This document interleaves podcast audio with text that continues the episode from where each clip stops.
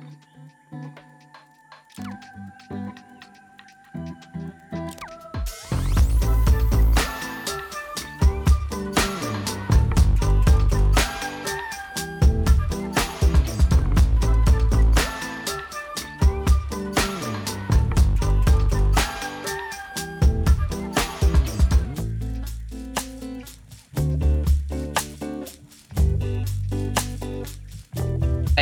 everybody to another episode of Not Your Average Netizens. This is like episode 527. We don't even start doing it. It'd be a really good organizational tool.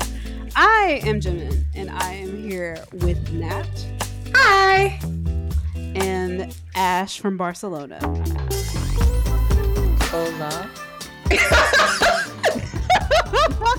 that could have been a lot. I mean, Ash, Ash, you could have kicked in with a como estás. You know, like you could have spiced it up a little bit. You know, uh, fun. like this is the extent of my contributions to Jimin's terrible jokes and hosting. we are happy to be here today, I suppose, because there's a lot of things that have happened in K-pop in the world. But before we get mm. into that, what have y'all been up to? What's what are y'all listening to these days? Uh, I guess I'll go first. I actually haven't been listening that much to K-pop, which I will rectify shortly because we're gonna be getting all caught up. But I've been listening more to a lot of R&B. You know, it is Black History Month, so I've been, you know, listening to Black people. and obviously that is mm-hmm. like a, a lot more R&B. I don't listen to hip hop as much as I used to, but still some hip hop, reggae, obviously in country because Beyonce is coming out with a country album. And contrary to popular belief, black people not only, you know, in the South created country music, but we also enjoy it all around the world. There's actually an album on Apple Music called like it's I can't remember the actual name of it. Basically, the whole idea is that reggae artists cover country songs. It's a fantastic album, in my opinion. But I am somebody who did, who has, you know, and from like as I was a little girl, enjoyed country music. And I noticed that a lot of you bum ass bitches online talking about, oh, if you are so into country music, name some country songs. Yeah, I obviously, you know, I think last week we talked about Jolene and I Fall to Pieces, but also Shadazy Dixie Chicks, like Carrie Underwood. I mean, Shania Twain, Faith Hill. Like, guys, we have been here. It's just that, you know, a lot of people who are, I guess, quote unquote, traditionally more aligned with country, you know, aka racist, who gatekeep, they've just been pushing us out for years. But we have always, I think black people really love people who can sing. And it don't matter it, it doesn't mm-hmm. really matter about the genre. Like it could be rock country, you know, Korean, what's what's the traditional Korean music? Trot. You know, like it don't matter what it is. If it if it bops and they're singing, you know, in capital letters, black people will be there, as we have proven. So, you know, I'm gonna say shout out. like, you know, when you sing in capital letters, you know the difference. Okay. I mean, I've been to a country club. I have done some line dancing in my past. Okay. Like it's fun. So, like, I'm gonna give Nat a special shout out for being a fake. Nat, I want to give Nat a shout out for being a fake American. Nat, you need to come she, down to my Nat, Nat knew when the uh, U.S. elections were, and then I asked her when the Canada elections were. She said, "I don't know." That's what she said. So shout out to Nat. Sorry. yeah, you need to come down to my neck of the woods for real. Come down and spend a night Cattle Annie's.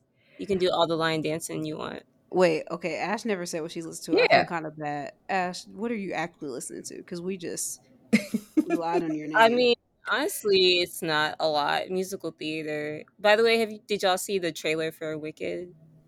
Yes. Uh, I've heard, I've seen people comment on it. Not very great things, but okay. I'm not really the biggest fan of Wicked. Like just as the stage show, like it's fine. It's not really my thing, but like I understand.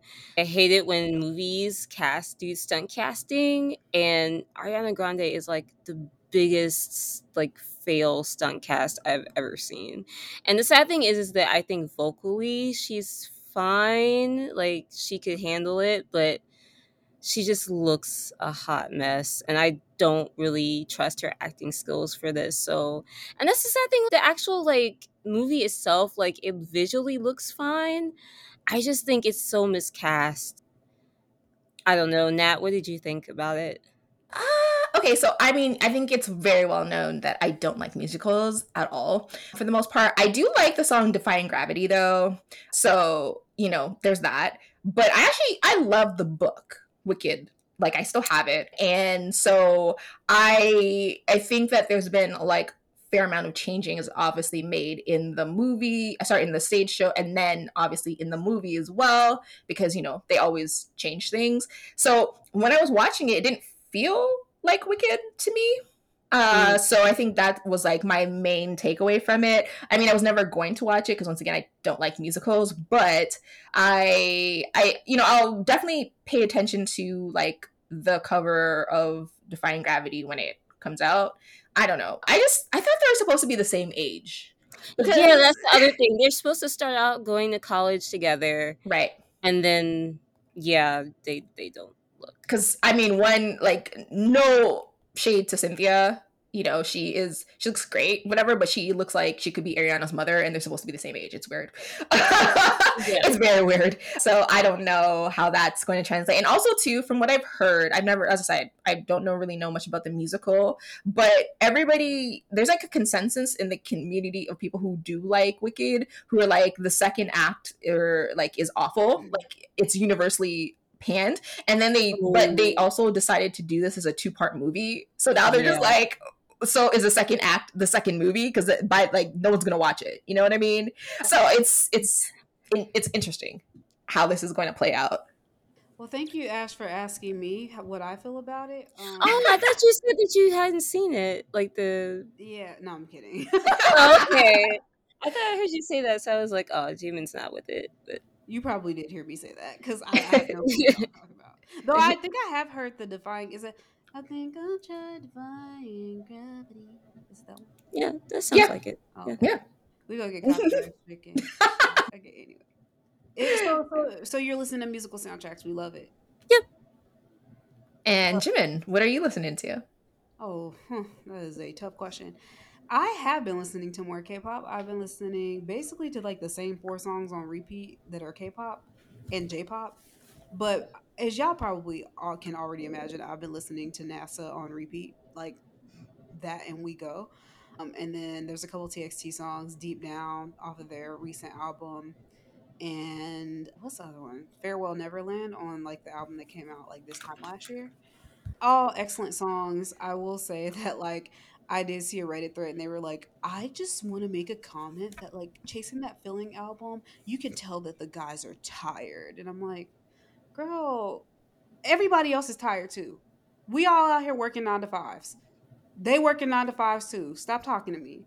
Anyway, I don't know. I'm just tired of the whole like oh, idols need a break. It's like, okay, yeah, but also like I don't know. Like it just I don't know. It the whole psychoanalyzing of idols based on like what music they're coming out with that they don't even fucking write is really weird to me. It's like you you thought you think they wrote Chasing That Feeling? You think they wrote that album? and, and played all the instruments and produced every single song. did all the vocals.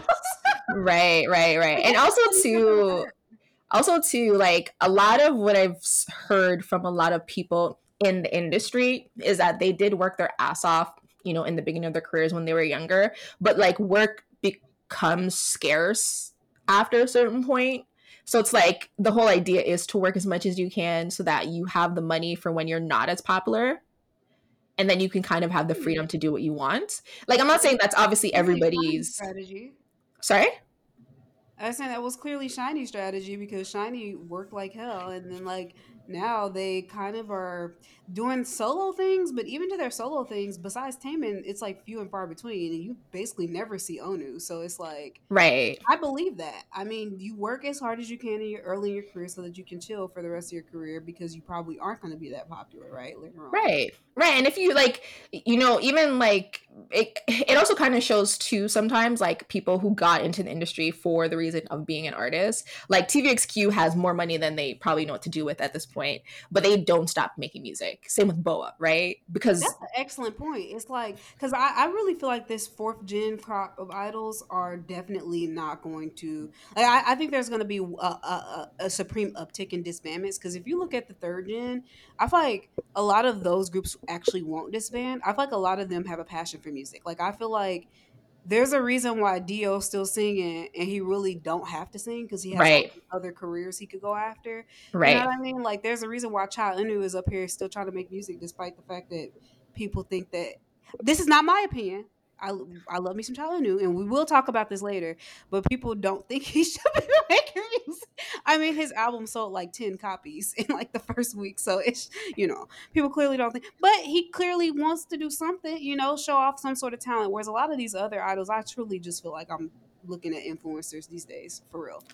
Yeah. Um, but yeah, so I guess well, some K-pop, but also I I'm not gonna hold y'all. Like I have been listening to Beyonce and I know that Tiffany Red came out with that video. Yes. And listen, we all we could we could talk about that could be its own episode, but it's like it does make me feel conflicted. I'm gonna be honest. After that video, I, like I knew that obviously we all know Beyonce uses hella writers, but after that video and knowing what I do know about like just the industry in general, not just in music, but like anybody who does behind the scenes work is definitely being treated like a peasant. Like I'm that's just the truth. Right. There's a right. reason why like we always roast like like um the Japanese like the anime studios. Right. Because all of their artists are like literally working to the bone and like not really seeing any real benefit from it. Right. It's like a thousand times worse in the music industry where you really don't get any share of the profits. And it's just like kind of sad to see like, you know, Beyonce's a billionaire and like her writers are paycheck to paycheck.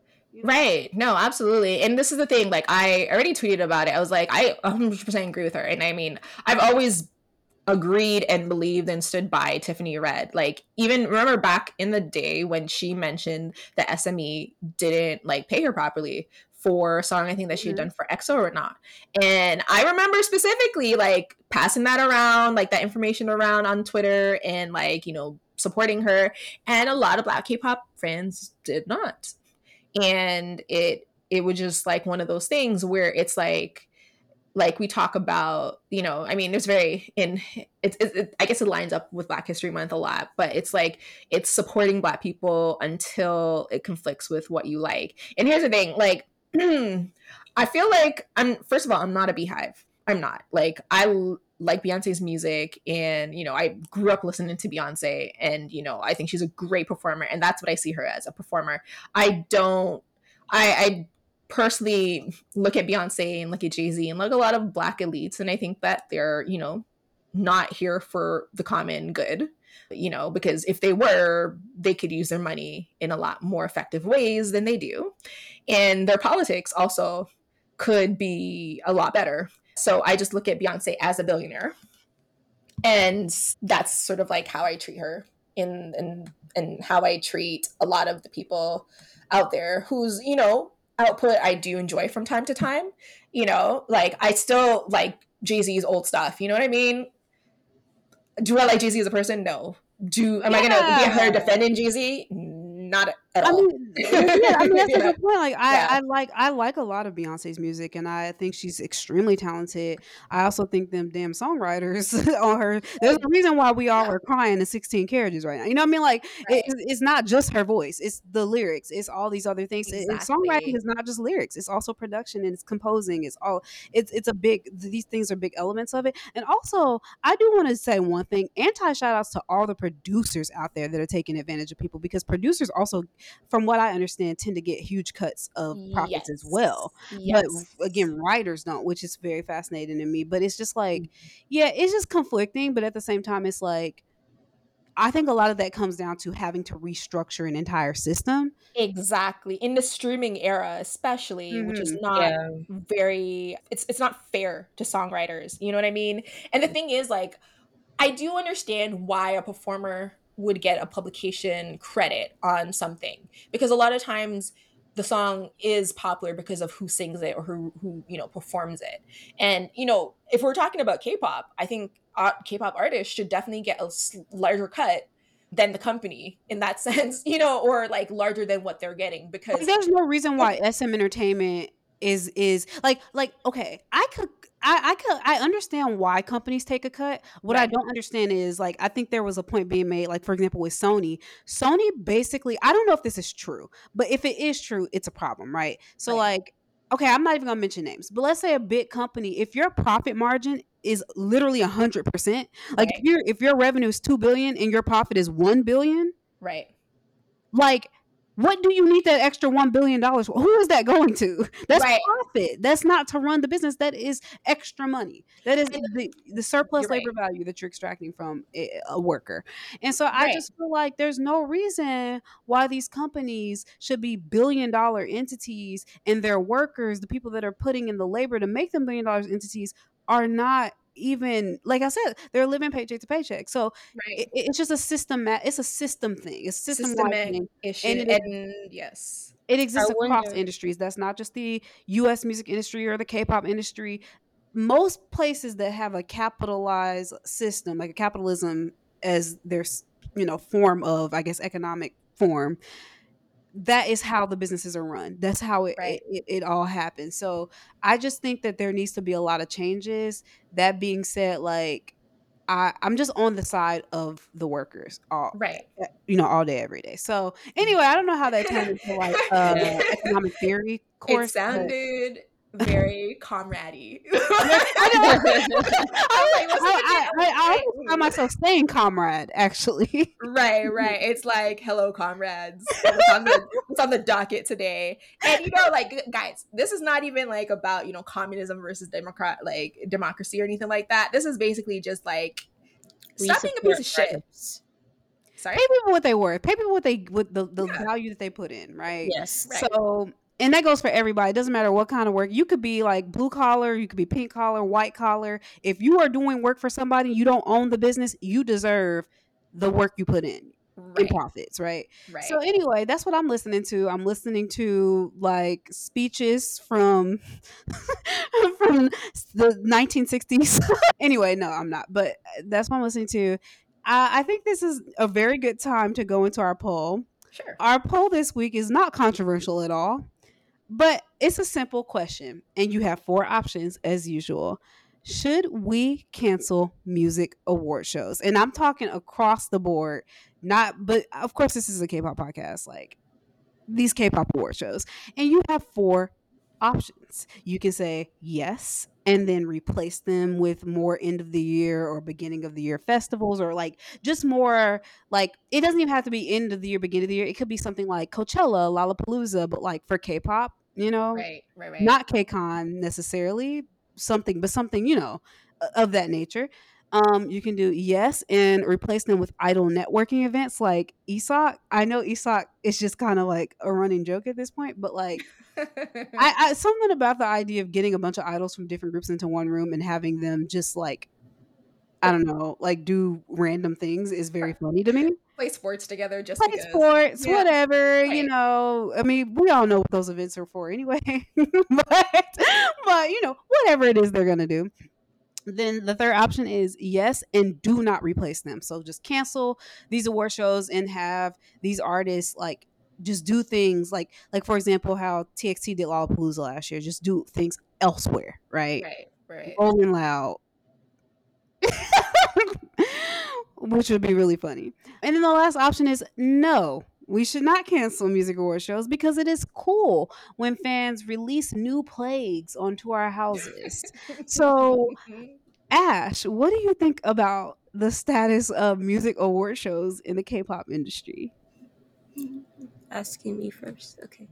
I think that they should be replaced, but I'm not sure I don't know. I liked the end of the year festivals, but only like when they would do a lot of like shared stages and stuff like that where people would like work together and sing together and it was more like a celebration and I don't know. I prefer that to like whatever it is that they're doing now. So Because I think I think kind of what you're describing too is like I know YG used to have like the YG family to concerts, and SM actually still does like SM Town, and now they're calling it SMCU, which is like, if this had have been like five years ago, that would have hit. But because the Marvel Cinematic Universe is very played, the SMCU is also Right. kind of played. You know what I mean? Like it's kind of yeah, lame. I'm, I'm more about like the cross like agency. like the cross company. Yeah, yeah. I, I, if they did something like that, but like had, I, you know what, it would be kind of cool is if they had like alliances with the agencies. Like SM would always do activities with, I don't know, Pledis or something, or That's you the thing. Like, I feel it's weird because I feel like a lot of the agencies, like the big wigs, are cool with each other. Like JYP is always talking about oh, how he's cool with like YG and this and that. But I think because of the way Stan fandom is now, like they're trying to kind of keep that whole super loyalty thing going, and everyone have their own like you know, super devoted fans. So it's like you can't bring anybody else into the fold, or else there'll be jealousy and fan wars and whatever else. I. That's actually a good point because even I think what you're describing, you can even see that now, and I'm gonna talk about it every time we get on here. You can even see that now within companies. Like I see mm-hmm. it very starkly with the NCT groups. Like the NCT groups all hate each other. Like their fans all hate each other, despite the fact that they're technically under the same brand. And not only do they all hate each other, but then like there's this also very weird hatred that's coming from the like RIIZE stands that's directly at the Wish even though Wish barely has any fans yet because they haven't debuted, but like there's just so much inner group hate that's within the same agency. And so I kind I see where you're coming from with that. Like it could be difficult to have that like crossover appeal. Mhm. Um, but interesting perspective. So Ash says yes and replace them, but not sure with what. So okay, Nat, what do you think? Uh, I mean, you could. I mean, it's really hard to say because a lot of these award shows are basically just you know promotion, and it's it's basically just the artists doing barely different performances of the same song that they do every week on Music Bank. So like yeah, it, it is sort of a waste in that sense. You know, it's not like you're getting cool outfits, you're getting cool remix stages. Like I can I can barely remember last time I've been that impressed by a stage, to be honest. I feel like actually, I feel like the last time it was actually was during like the last I think the New Year's festival or whatever the fuck they call it here. And it was only because Yeji from uh, Itzy did a cartwheel, and we were just like, "Whoa!" because we were just like so bored that that was like the peak of excitement. Okay, but yeah, I don't know. I just feel like everything's just so boring that if we got rid of them, I don't think that we would miss anything. Like they give awards to Mm. whoever shows up, anyways. It's not like these are, you know, merit based awards. So even though they try to say that, like we can tell with the way that they make up awards, you know, like Mm-hmm. or the way that they give them out. Like Jisoo went for best like dance video or some shit like that. Like what? That bitch can't dance. It's like crazy. It's Yeah. crazy. So I don't know. I feel like we should get rid of them. I don't know if networking events is going to be like a better option just because it one, it's breeding ground for dating scandals and like that's gonna cause its own problems and headaches, I think. But also things like ISAC, people used to get injured at all the time. So like it's kind of Mhm. like maybe we like if we replace them with anything, like what would we replace them with?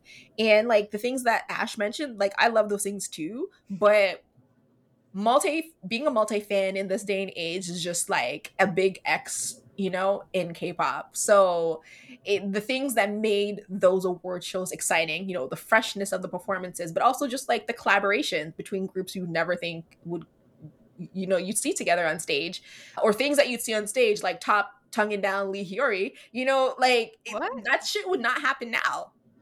Mm-mm-mm. You know, like it wouldn't. Hmm. So I I just feel like with the way that K-pop is now, you might as well just like not do that. Like just not do anything. Cuz like what's the point?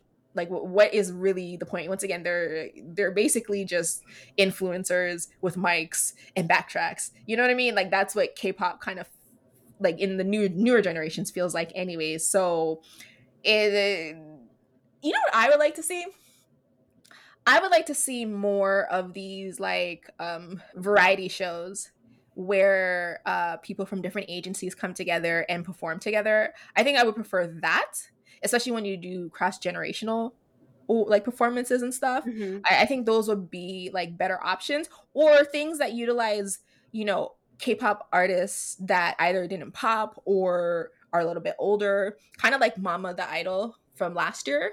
You know, like mm. I, I just feel like there there's so much the people who I think make it exciting or made it exciting are have been already pushed out.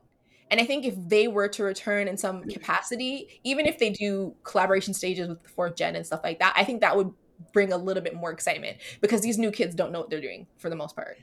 Oh, it's very clear. And I think I think one more thing that we kind of talked about on our end of the year episode was with the end of the year award shows, there's a lot of like unnecessary like dance breaks. And I think it kind of goes to show that the idols just cannot perform live. Like they just cannot sing live.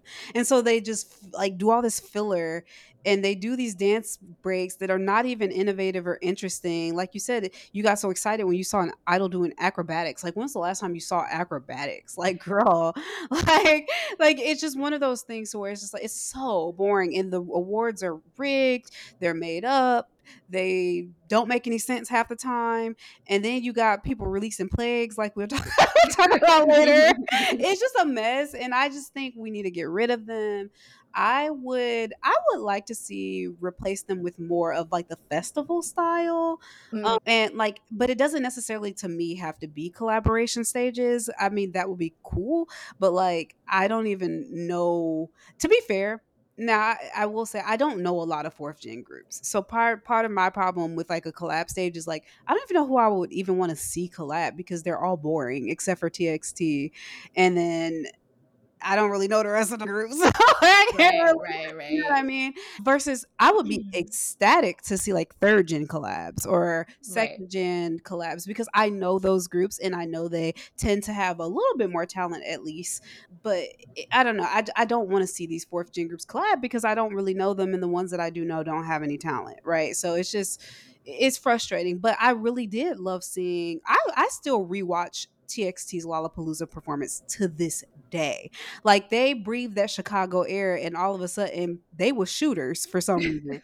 uh, something about Chicago make people shooters, and I, I love that. I really love stuff like that. Or another thing I really love to see, which is not performance related, but like but more so variety related. If we could just like if idols are gonna be influencers anyway, why don't we bring in like the GOT7 approach, where they are extremely entertaining outside of you know right. what I mean? Like their their right. performance.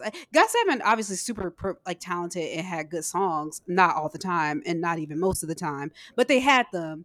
But like one thing that when I got attached to them, it was because of their variety, and I feel like even these days variety is hella lacking. And I wanna I want more groups to have better variety content. Like we need more of that if if that's all y'all are gonna be anyway, right?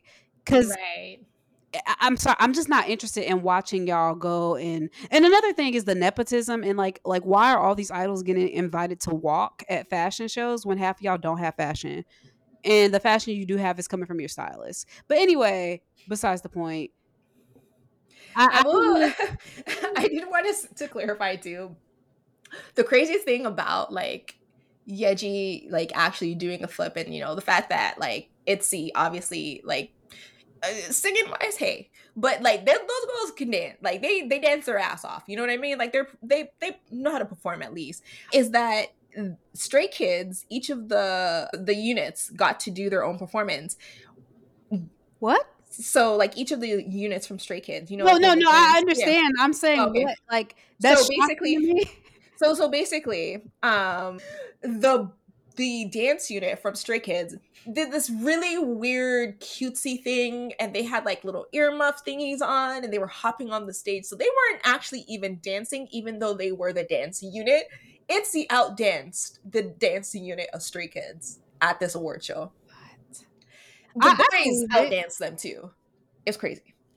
I believe it because Stray Kids is a prime example of nepotism. But anyway, that's a whole other. You know, let me stop because some people actually love Big Chance. So anyway, I mm, do. Yeah, I think, I think that I think that we should just eradicate the award shows. They don't matter. Most of them, even not just K-pop, most award shows do not matter, and they don't actually reward talent.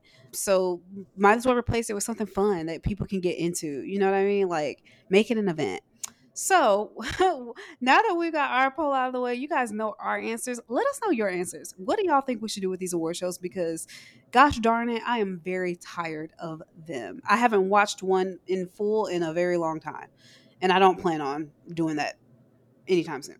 All right. What's next with well, I know what's next. Comebacks and debuts. But Yes, yes. So we're gonna, you know, watch some music videos and respond to them, and yeah, well, and and obviously, like I didn't. Hell, hold up. Wait, I'm sorry. I, I, I was waiting for someone to, to comment on that. now, you know what? I'm about to sue Bobby for emotional.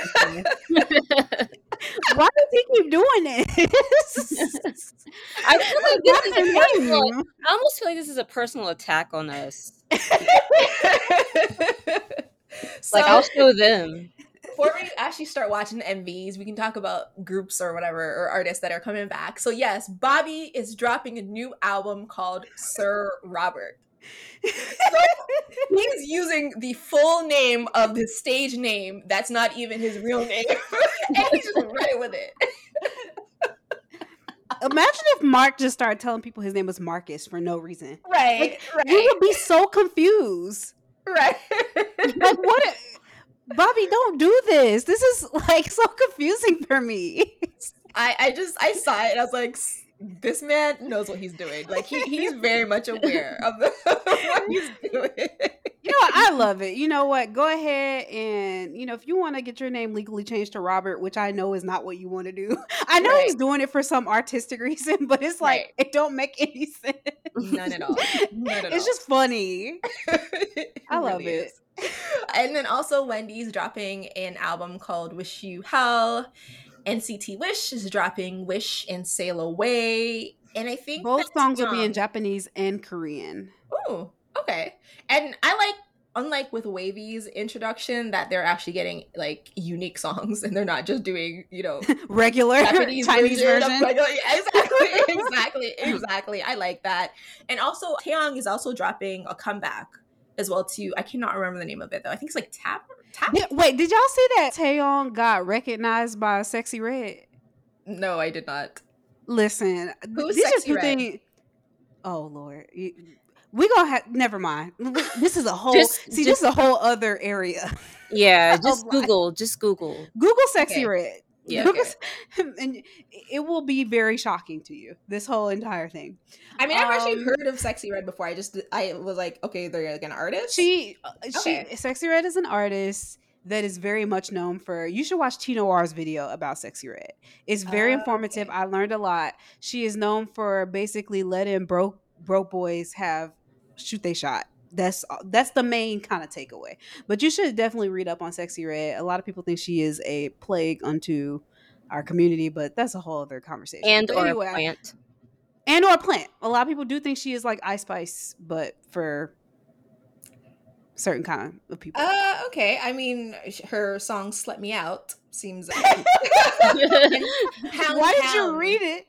Pound Town and Pound Town song titles. Pound, Pound Town is her like remix. Pound Town. Pound Town is her is her thriller. Is her single ladies.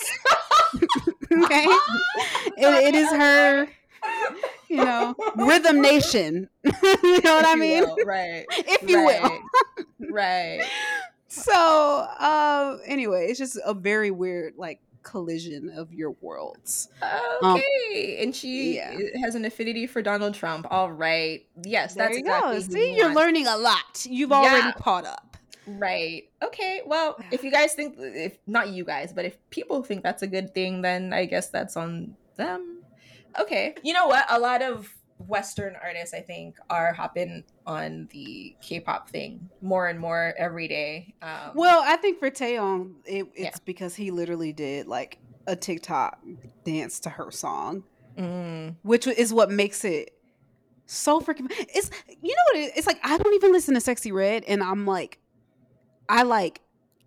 I don't even know how to describe it, but it's just a crazy thought to me about. It's kind of like how I found out about like obscure black artists from like Kai or you know what I mean? Like it's like how do y'all Mm. find these people? Because like I don't even know these people. But like Sexyy Red is not obscure, obviously, but it's just like one of those like weird like kind of visualizations, and it just makes you realize like men are gonna be men. But anyway, we mo- we move, we move. So yes, those are the comebacks. Well, I guess NCT Wish is a debut. Um and I am SM just does not know how to carry a bag because why would you give multiple artists who are in competition with each other technically comebacks at the same time? Like the whole Ten Taeyong scandal was crazy. Um like lit- and then like it, for some reason like 10 fans were like threatening to literally murder Taeyong, like not even joking. Like these were literal threats of how they're gonna kill him. And I was Yeah. like, oh, all right, well, that's completely normal.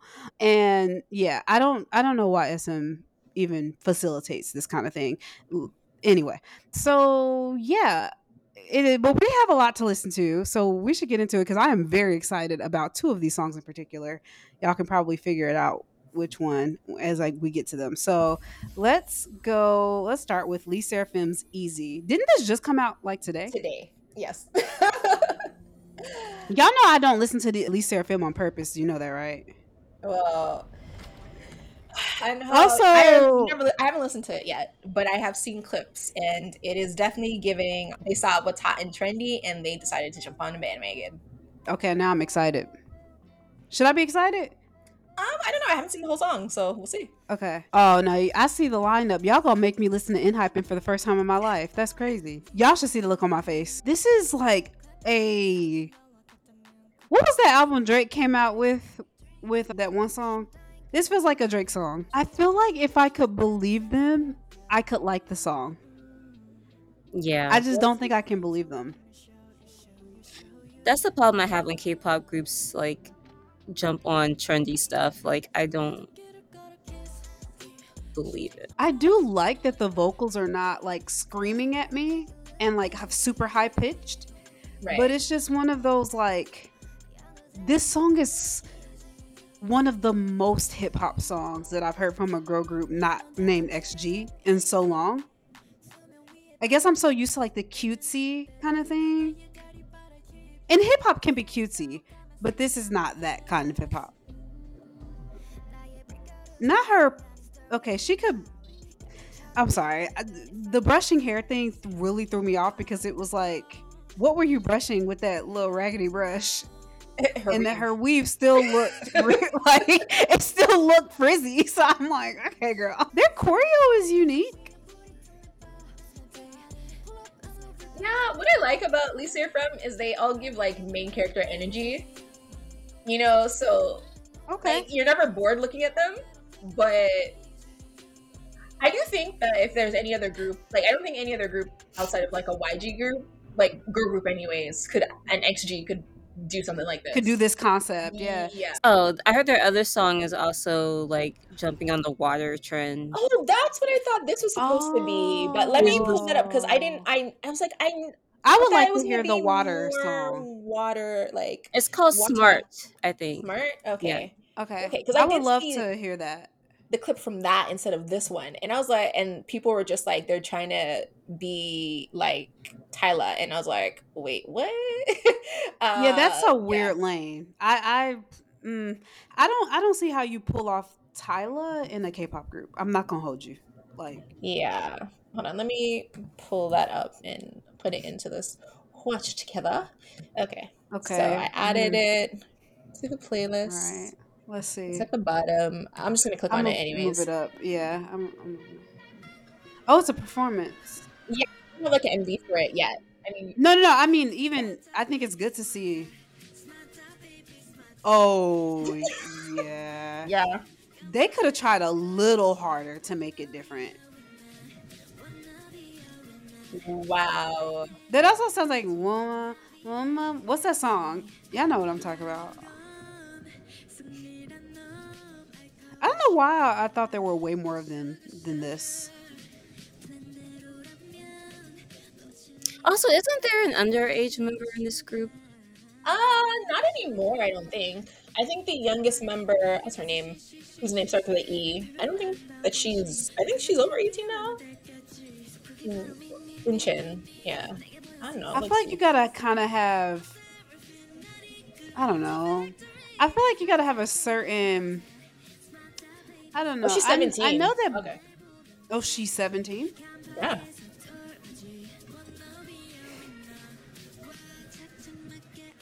I love that they put it on those like skirts so that it would bounce more. Yeah. like, Yeah, yeah. Well, also too, they're all like the the butt pads are black, which is kind of Right. strange. Like, Right. why would you make it so noticeable? Well, I mean, they're not really trying to bounce that much, so that, that's not working. Wow. I, I just. And then, but you know what's gonna kill me about this? The other K-pop groups are gonna eat this up, and they're gonna like try to all do this now. You know what I mean? Like, Right. And here's my thing, like you can't like shit on, you know, naturally curvy women and then like wear butt pads and, you know, frilly skirts or whatever. To well, you know make what's wild though, because it's like the trend in Korea now, like, is fitness. Like, I and I, I would love to thank Jungkook for that and Wonho because I do think that they contributed heavily to that. But like Mm-hmm. for girls, like it is a trend to get a little thicker, but like only in the like the right places, if you know what I mean. You know what I mean? Like, like at the S liney places. the S right? line, yeah. Yeah. So, like, Yeah, they- you is still gonna see their rib cage. Yeah, but which now is it's not gonna be rib cage with booty pads. Right. Yeah, which is not like a realistic body shape at Right. all. Yeah, so that was These shoes are terrible. smart. I don't I don't like this. I I don't know why. This is given do y'all know like the concept of aura? Have y'all heard about that? No. Okay, I see it a lot in like sports stuff. But basically it's like people who have like a certain aura. People who have aura are like people who you're drawn to. These people I, Mm. they for some reason they don't have aura for me. And I, I didn't like that. Mm. The first Okay. song was actually cool, but the the water ripoff I did not like that. It didn't sit right with yeah, but you know, it's people who probably don't even listen to Afrobeats are like probably into it. Like, okay. Yeah. Uh, so this is Enhypen, who did an official like Spotify cover of "I Need You," and Spotify has like this this covers thing where like artists either cover their old songs or other artists' songs. Oh, and this oh, actually okay. has over a million listens. People were already, saying it was better than BTS's version, but I'm like, somehow I don't believe that. Yeah, I mean, you know what? I Need You is such an iconic song that I I even found it hard to believe. I haven't listened to this yet. So, Guess that means we should listen to it. yeah.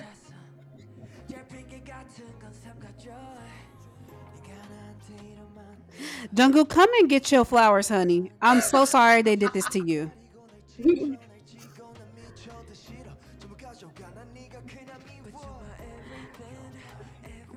It's just the way they're performing it. It's like you can say what you want about BTS, about the lack of vocal talent, whatever. But one thing I will never take away from them is they clearly care about their music. They're singing. Yeah. Like they believe in Like it. they believe in it. They believe Yeah. themselves when they sing. Right. Yeah, I would say this is it's probably like a more proficient vocal version of the song because you know in BTS Jungkook was basically the Hey, Jungkook vocalist. carries. Yeah. Yeah. and Hyven does have a little bit more vocalists, but But but look at their faces. They don't care about this song. They don't even care about their own song. So why would they care about this Afrobeats remix of "I Need You"?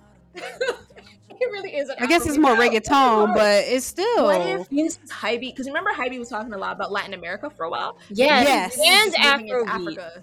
And Afrobeats because Bang PD was talking about Afrobeats was taking over where K-pop was lacking. That's true. Mm, He was like- true. Like there was some jealousy there. I felt like, Mm-hmm. and now all, all these groups come up with like Afrobeat songs and stuff. Mm. I don't know if he's supposed to be a vocalist. Now I don't think he's any better than. I mean, I wasn't talking about that. Like- okay. I mean, but but also too like taking the rap out is kind of insane when BTS is literally known for their rap line. for their rap. Like line, it's just yeah. weird. Like come on. Like okay, I'm also the number one hater, right? Like I've never liked Hypen. I always thought that they were like very controversial. They don't contribute anything positive to the music industry. I think that I don't know. I just have very negative opinions of this group, both on and They off the just court. seem so uninspired, like in this performance. The crazy thing is that like their their actual songs they actually do care about, and these are like a very important senior group in their company. So you would think that they would probably put more effort into it. To something that's going to give you more exposure. And I, I trust you. If Nat says that they do care about their music, I believe it. I just, I can't get into them. I really do. They don't have aura, and they have negative riz. well, based on that performance, I agree. So this is IU with Holssi. IU, what are you doing, honey? Stay in your ballot lane. the Korean Taylor Swift. She has actually another like release coming soon too. She's really rolling them out. Maybe she saw like Taylor Swift do all the MVs and was like, I need to do that too. I mean, she's been killing it as far as with the public, like with everything she's come out with, from what I understand. So, I guess her company's like, let's get the money. Black people. Oh, That's okay. crazy. In a Taylor Swift video, I think she needs. I know, right? I, thought about. I was like, wait, yeah. She need a re- like another good dating scandal. Her last dating scandal wasn't. It didn't really hit as well. Wasn't she dating like an actor or something? Yeah. Yeah. They used to like rent hotel floors to like meet up because, you know, to keep it private. This video is creepy. Yeah, it's weird. I mean, same with the last one with V, but like this is This Yeah. is just like uncanny because I, I I also like have megalophobia, so like I don't like mm. things when they're bigger than what they're supposed to be, and so it's kind of like mm. it's giving me the creeps. Mm. right. IU looks a little. Does she look a little different to you? Maybe it's the hair. Honestly, every idol looked different to me on every comeback, so yeah. Well, yeah, it'd be the hair.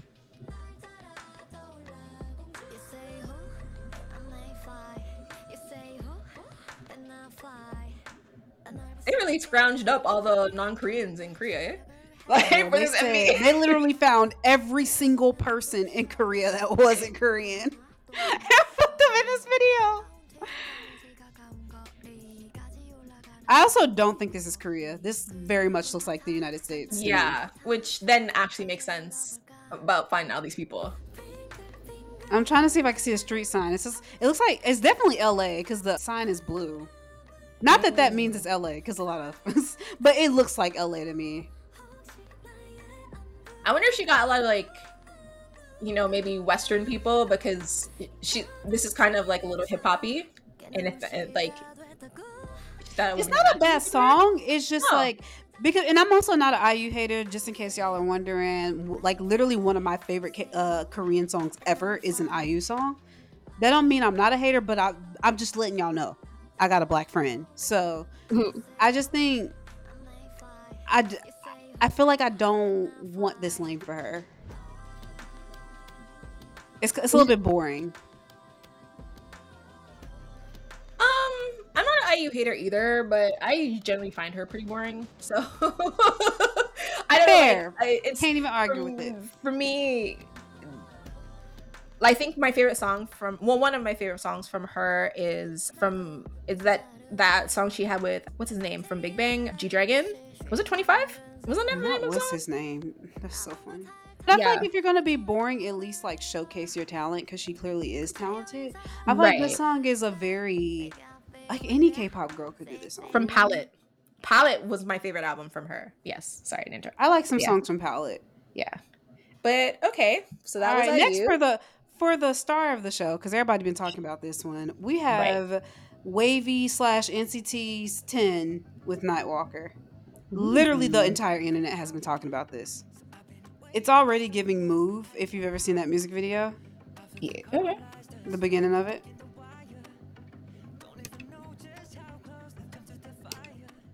Oh, also, this is from an English album. Oh, I didn't know it was an Oh. English album. Mhm. I love Ten's voice. I love his hair on him. Yeah. Not both of us saying different things.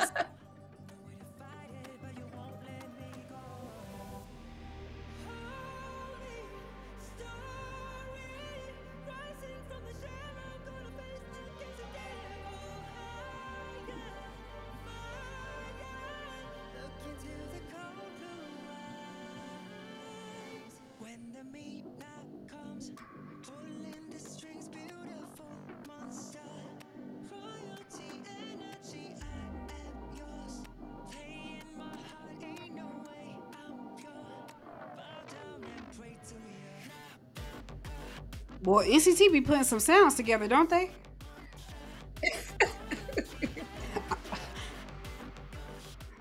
I do. Okay, I promise I'm not- I, I think I think they're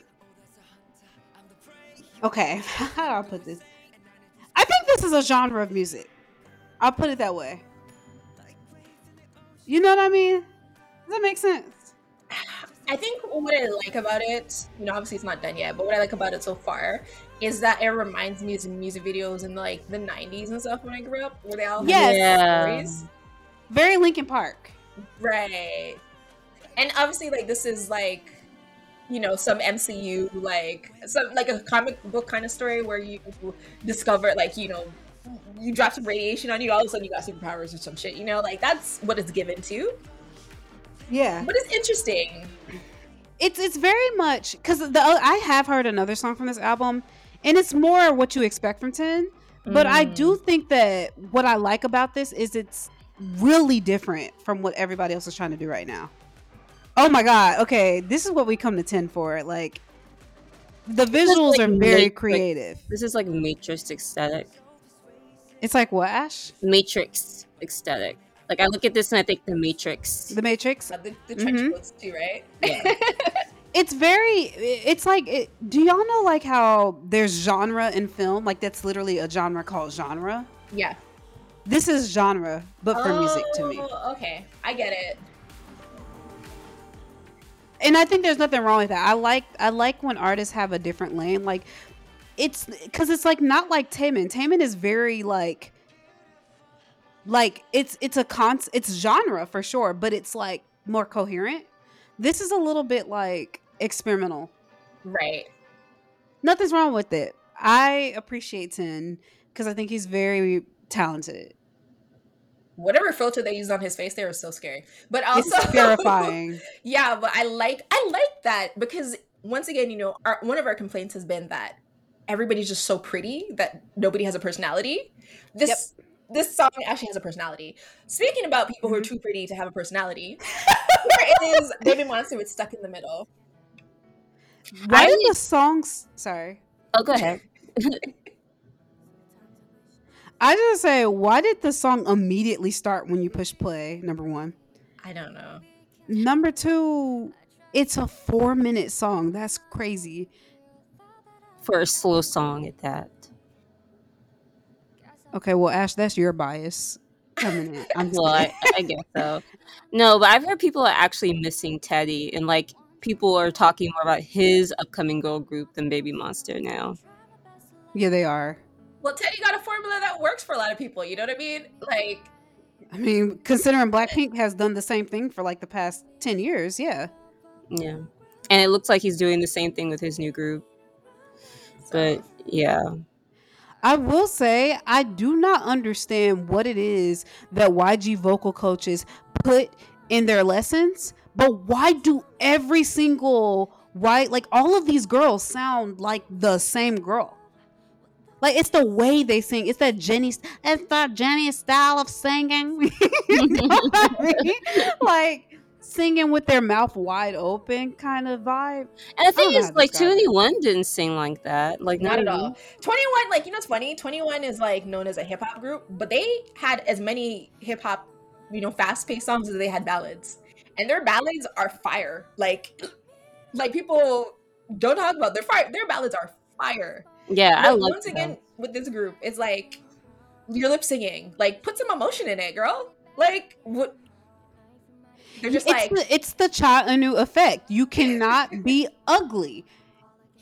And not the and the crazy thing is to me putting emotion in makes you more beautiful. But Right. for some reason in Korea it means you're ugly, I guess, because that's the why like none of these artists emote and it's like kind of creepy to be honest. It's like can you imagine you just like walking around in real life like just singing the way these people do, like the way the K-pop I mean, idols do? some people get so much work done that they can't. probably can't. move their can't, face. can't move their face. You can't tell me she don't sound like Jennie. She's singing like this, like girl. And the crazy thing is, is I probably would like this song under other circumstances, but it's just something about the way they're singing it that I don't like. They have no aura. They don't have any personality. Because technically, like, they are better vocalists than Blackpink. So I can tell like, that. it's kind of crazy to me because I'm like, okay, so you guys sound like you can sing. Obviously, this is studio version, but like, you have to get that the bass vocals from somewhere. You know what I mean? Uh, I think that they can sing, but their style is trying to be whatever it is that Blackpink style is. Right, that makes sense. which is crazy because Blackpink literally only have like one ballad that they ever like dropped as a with an MV, and nobody like stayed. So like, what?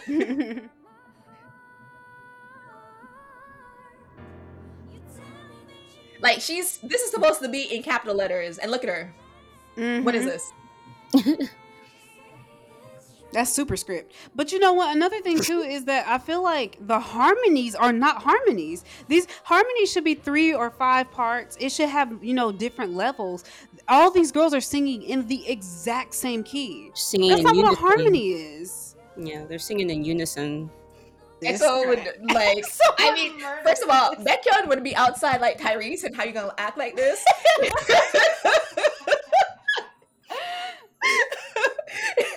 he be hopping up and down that stage, okay? I'm gonna need an EXO cover because that song has so much potential, but the wrong Right. group is singing. That's the thing. When I first heard, it, I was like, "This is not bad, but it should be by somebody else." Yes. And I Right, so- also like that it's four minutes and it didn't feel like four minutes to me. Right, right. It didn't. This is Twice's "I Got You," which is a pre-release for their new album called "To Youth Ish" or something like that. Or no, "To Well- You," it, but like th at the end, so it's like "To Youth" kind of thing.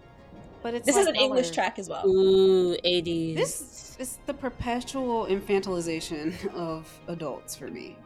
But okay. Well, youth is everything in, in every society, actually. It's so freaking annoying how every K-pop group goes through a youth concept, and some sometimes they make it their entire personality. Cough, cough, BTS. I mean, but like Twice has like been went through their youth concept like several Right. Times. This is kind of a regression in a way. But the song kind of sounds good. I'm not gonna hold you. I mean, it sounds great. I love Twice. I have like accepted it, you know, like I'm not a stan or anything like that, but I'm very rarely disappointed by Twice.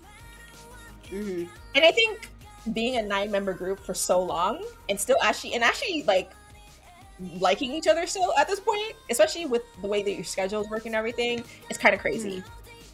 And having like foreign members, I think is Right. really interesting. Right. She ain't even. But okay, I do want to say one thing. Have y'all heard about the white pelvis trend in Korea? Oh lord. It's like a new beauty trend.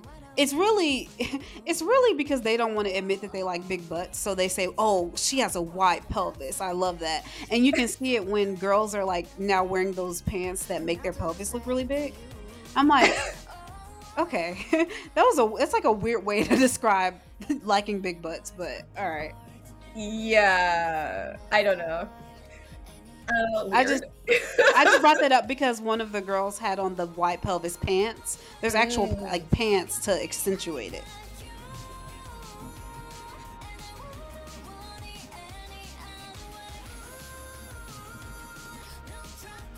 I know, like the first time I heard the song, I was like, this song makes me very happy. Me too. I don't know. And I like the music video too. Yeah. Yeah.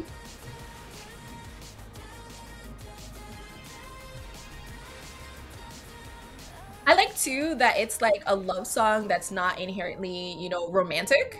Yep. It's like friendship. It's like the power of friendship. Right. You can imagine are Nar- Naruto and Sasuke friends? I mean, everybody know that they're really like married secretly, but they, they Oh, have- because I, I didn't know if they were enemies or friends in the show. So I'm like, oh, it's like Naruto and Sasuke, but I literally do not know their dynamic. So Sasuke. Sasuke left and Naruto spent the whole two fucking shows trying to get him and bring him back. I'm deceased. That's literally like their dynamic. oh, speaking of Naruto and Sasuke, I've been watching so much RDC World lately, and Oh so I'm starting to understand some of the inside jokes. Like they they always say that one of the members is like Piccolo because he's a deadbeat dad, and I'm like, so now I just think that Piccolo's a deadbeat dad. No, no, no, no, no, no. Goku's the the deadbeat dad. Piccolo actually raised Gohan, so he's the one. Oh, he's the, he's, not the stepfather. He's the father. Exactly. Exactly. I was thinking the same thing. if you watch Anime House, my one of my favorite scenes is when Sakura comes in and like Sasuke's outside talking to some girl on the phone, and as soon as she comes in, he throws the phone out and he, he goes back to being emo broody Sasuke. and when they're inside the house, and I can't remember who looked at her and was like, Sakura, Sasuke don't want you. And then they went through this whole spiel about how like he spent his he was like during your anniversary he was out with my man and she met like it was Hinata, so that's um Naruto's wife. She's like, Yeah, they were together at the mall for your anniversary. Yeah. Naruto having a wife is wild to me. Oh, by the way, y'all, we're listening to Jackpot by Vanner. It's already a little bit dated, to be honest, but I see that they've hopped on the Yeehaw agenda, so I kinda like this. yeah, of course you would. It's from your generation. You know, I'm not a boomer, but I guess I'm the new boomer because I'm a, a millennial born in the 80s. And I like what I like. Yeah. It's very infinite. I mean, not infinite. What's that group? VIXX. It's actually kind of Super Junior. Yeah, that's what I was Super thinking. Junior more so like in the middle of their career around like the enlistment era, like Devil era. That's what it kind of reminds me of. I pay negative attention to Super Junior, so would not even put that together. Do y'all think we're gonna start getting country K-pop songs? we have country K-pop music in the past, but yeah, Okay. probably. Hmm. Because I mean, a lot of them went tried to do some like you know K-pop version of Renaissance. So I definitely think we're gonna get country because Beyonce. You know, when Beyonce steps on something, When Beyonce does like, something, everybody's gonna do it. everybody does it.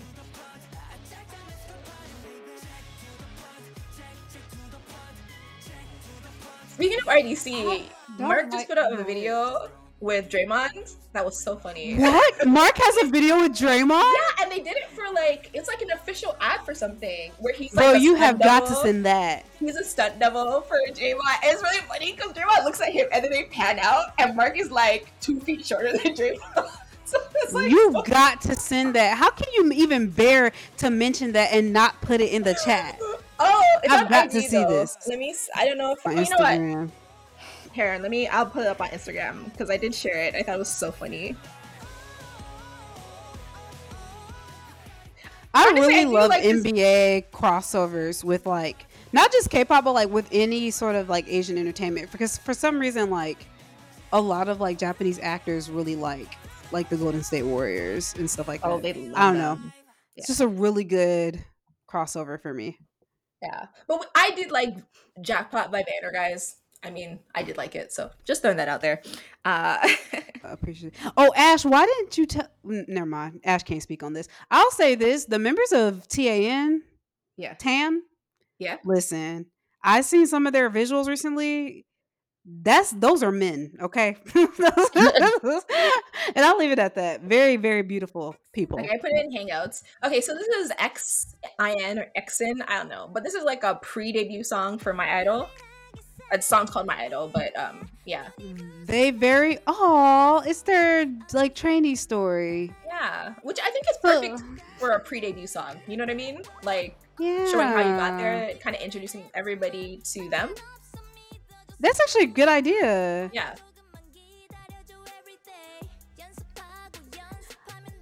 Blackpink in your area? is that Okay. a white woman? Wait, is that Shut up. that is 100% a Ukrainian woman of color. Did you Stop. see though that the latest Miss Japanese Japan or Yeah. something like that is Yeah. a Ukrainian lady? Yes, I did see that. And then all the people they they did these street interviews and they're all like, "We're so you know I'm okay with it. I think she's pretty." And then, but a couple years ago, th- when they're asking about like half black, half Japanese people, you know, representing Japan, it was a problem. Listen, what can you expect from me? Oh boy. That is that is the most Caucasian woman in K-pop. And the fact Her that she's rap rapping style. feels somehow more racist than probably what it You know what I mean? Like it feels I think it's also because of the style of rap. Oh, this is also She's also woman. white. She's also Yeah. white, by the way. Uh, but I feel like the way that she was rapping too was like this black, this like K-pop parody was was weird. Like, why was she rapping like that? Mm-hmm. Why? I did- wonder where the keep K-pop Korean girlies are for this group. I'm gonna look them up on K-pop profile because you know they always hold them everybody down. Hey, whoever runs K-pop profiles needs a raise. Yeah, they I literally have see- groups that ha- that will debut in ten years on there. Like, it's kind of crazy. their info. Their energy is like, "Go girl, give us nothing." But you know what? We're being too hard on them. They are Nugu. Right. They are clearly from like a D tier company. We probably should be nicer. Okay, so they got a Russian. That's the Of course. Nova. And they got Yeah. a hold on, let's see. Aria. Oh, she's from India. I thought so. She looked Yeah. like Well, then I like mean, northern India though. okay, women of color. That's all that matters. I Unless feel she's, like, we're seeing more of that because K-pop is so big in India. I'm not really surprised. The crazy thing is, I don't. I think that I don't know. I don't know. They don't have the money. They don't have the the the charisma. Okay, it- okay. It's not that they don't have the charisma. They don't have the what's the word I'm looking for? the aura. Like effort, aura. Thank you, aura. now this is a man with aura, but for some reason it all disappears the moment he opens his mouth to sing. So I'm very curious to see what this music video is going to be. So there were two Everybody's songs. been talking about it. There were. Yeah. Please pull up the other one. Oh, I thought I had. Let me go add that again. Well, because everybody have been talking about this album, but nobody has been buying it. It's giving Nicki Minaj. Where am I? Poor child.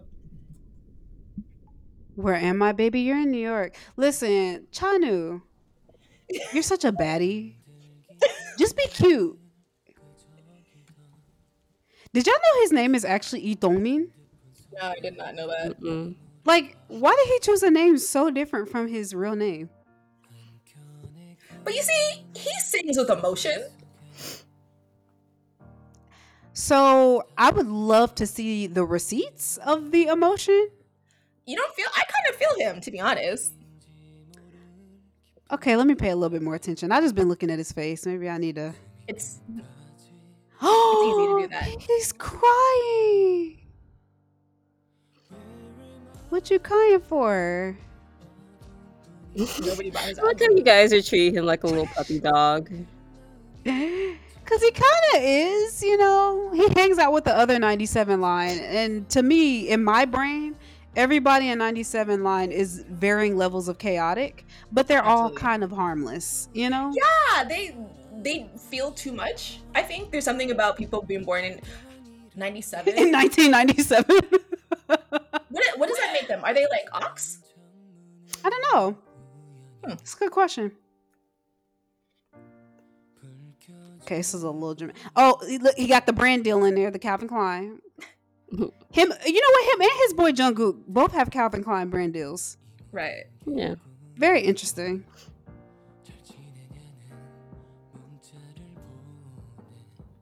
Yes, they are. They are the ox. Okay. A very emotional people. animal, I presume.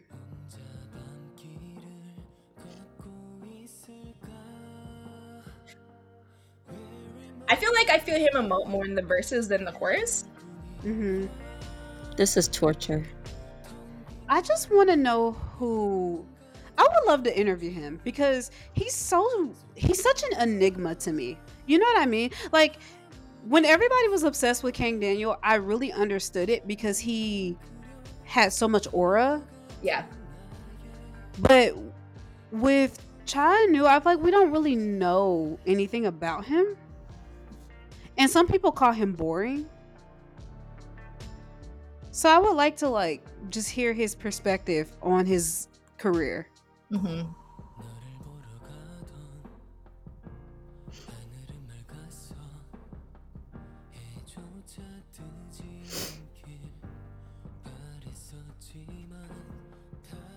Which actress do you think he's dating? Wasn't he rumored to be dating like a non-Korean actress? At one Yeah. point? Yeah. I feel like when Koreans get to a certain level, they're gonna They go they go with white women. They're gonna go with the Junki kind of like route, Junki route, mhm. Yeah. I see that because but it's crazy to me because it's like Junki seems extremely happy, but Korea really has mixed feelings on that. Right. But that's a good point. Like we did have he did have that scandal where people thought he was on a date with a white woman in LA. Right. And they didn't like And I was it. like I was like he does give the vibes of I would date a basic white woman because everybody in 97 line gives that vibe. right. But like I don't know about just ran- you know going out on a you know what I mean? like he's like come on now y'all. Have some common Right. So this is Stay. Oh, it's Which- picking up with the last video left. what? He's smoking? I mean, But not indoors. not inside. So just in his car.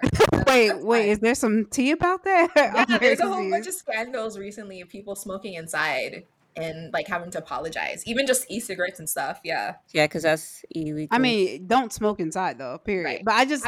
I didn't think that there was a distinction between to me smoking is just kind of like a gross habit either way. yeah. I mean, it's it's against it's illegal, right, in South Korea to smoke indoors. Smoking, yeah, cuz over here it's more so vaping, so yeah, I think so. Yeah.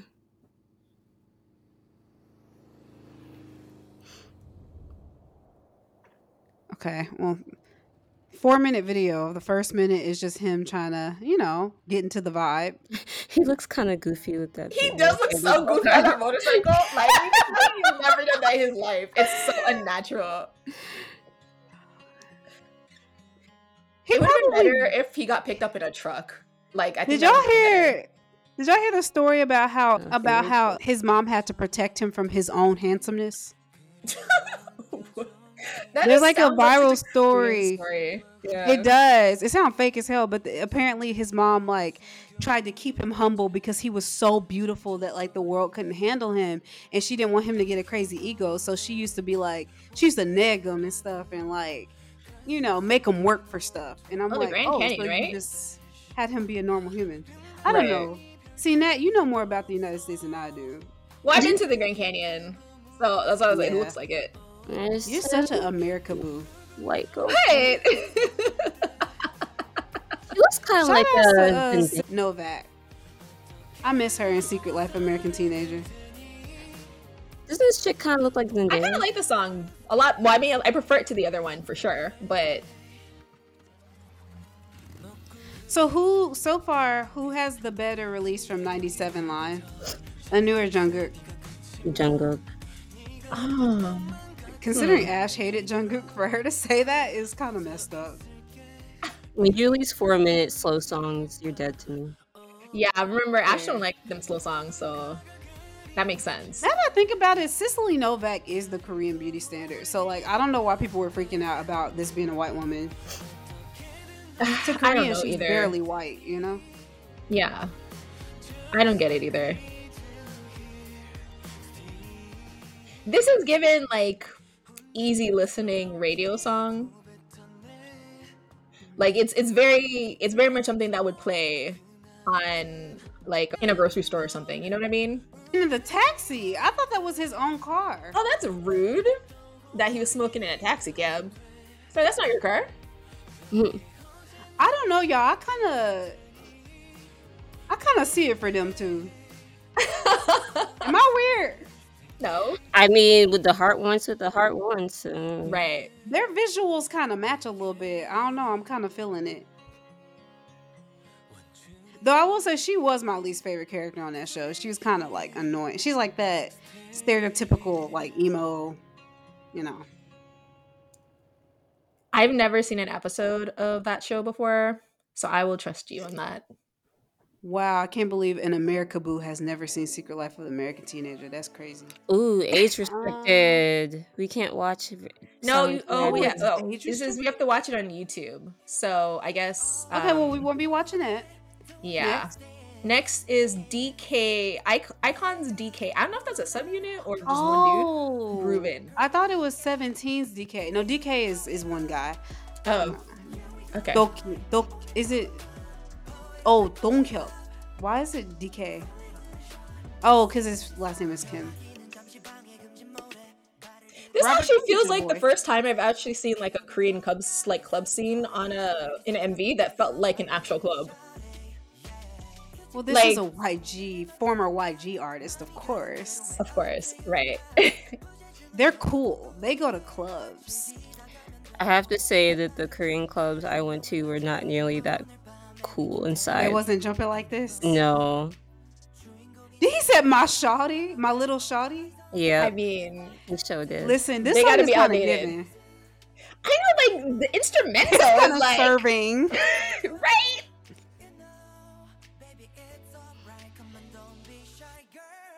I just had the dumbest thought. if Chris Brown is the the deadbeat dad, he's the stepfather that stepped up. that stepped up.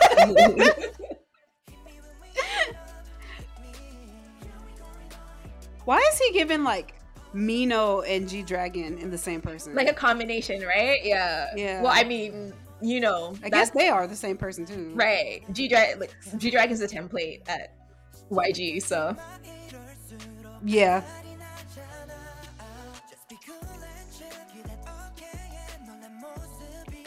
Listen, I mean, this, is the instrumental type is so R and B. Yeah, it's like that like mid two thousands, late two thousands kind of vibe. Right. Kind of like it. And he wearing skinny jeans. Yeah, he he he taking us back. The girls dancing for no reason in the organized fashion in the middle of a club in Seoul. yeah, he's taking They're like, back. oh, we look the same. Let's dance.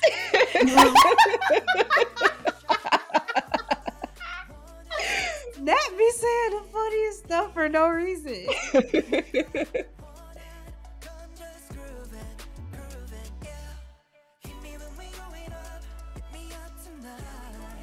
Listen, if his vocal was just slightly better, this song might be going on the playlist.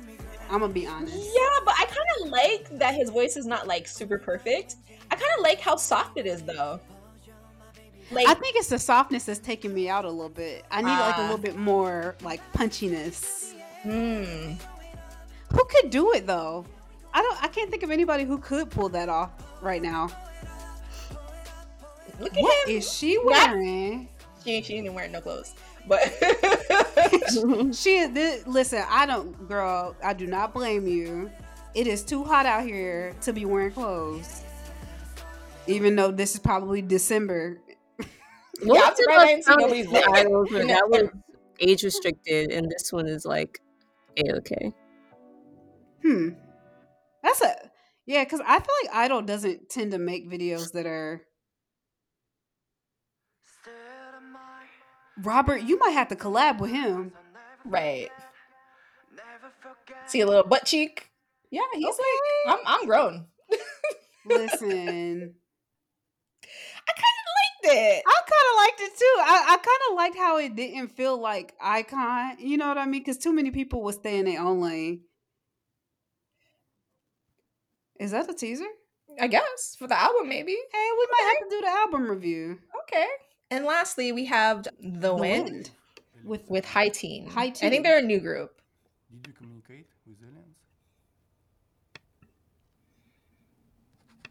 I'm saying why it seems like there's this stereotype that like if you have like a certain type of accent, you are automatically a scientist. Right. I think too a lot of like the study like psychiatry and stuff like that started in like Germany, France, you know, those that kind of region. Well, we don't want to talk about how psychiatry and I mean, yeah, we don't really want to discuss the roots of themselves, the, but yeah, yeah, the whole idea of like enlightenment, the development of scientific thoughts and stuff. You know, people kind of tie it to people with accents. I'm a terrible person. Do y'all want to know why? Sure if this was NCT Wish, I would be giving all kind of excuses as to why this is a really good song. Hmm.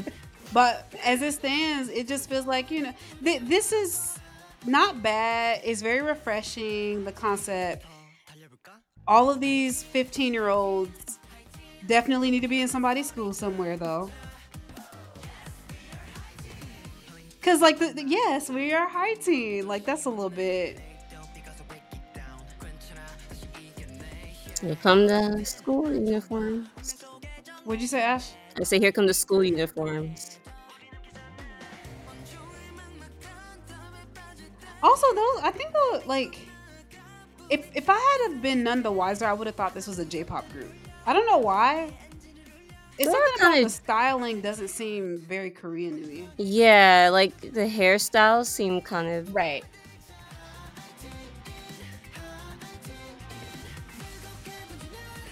For them to be what I'm assuming is Nugu, this is very high production value.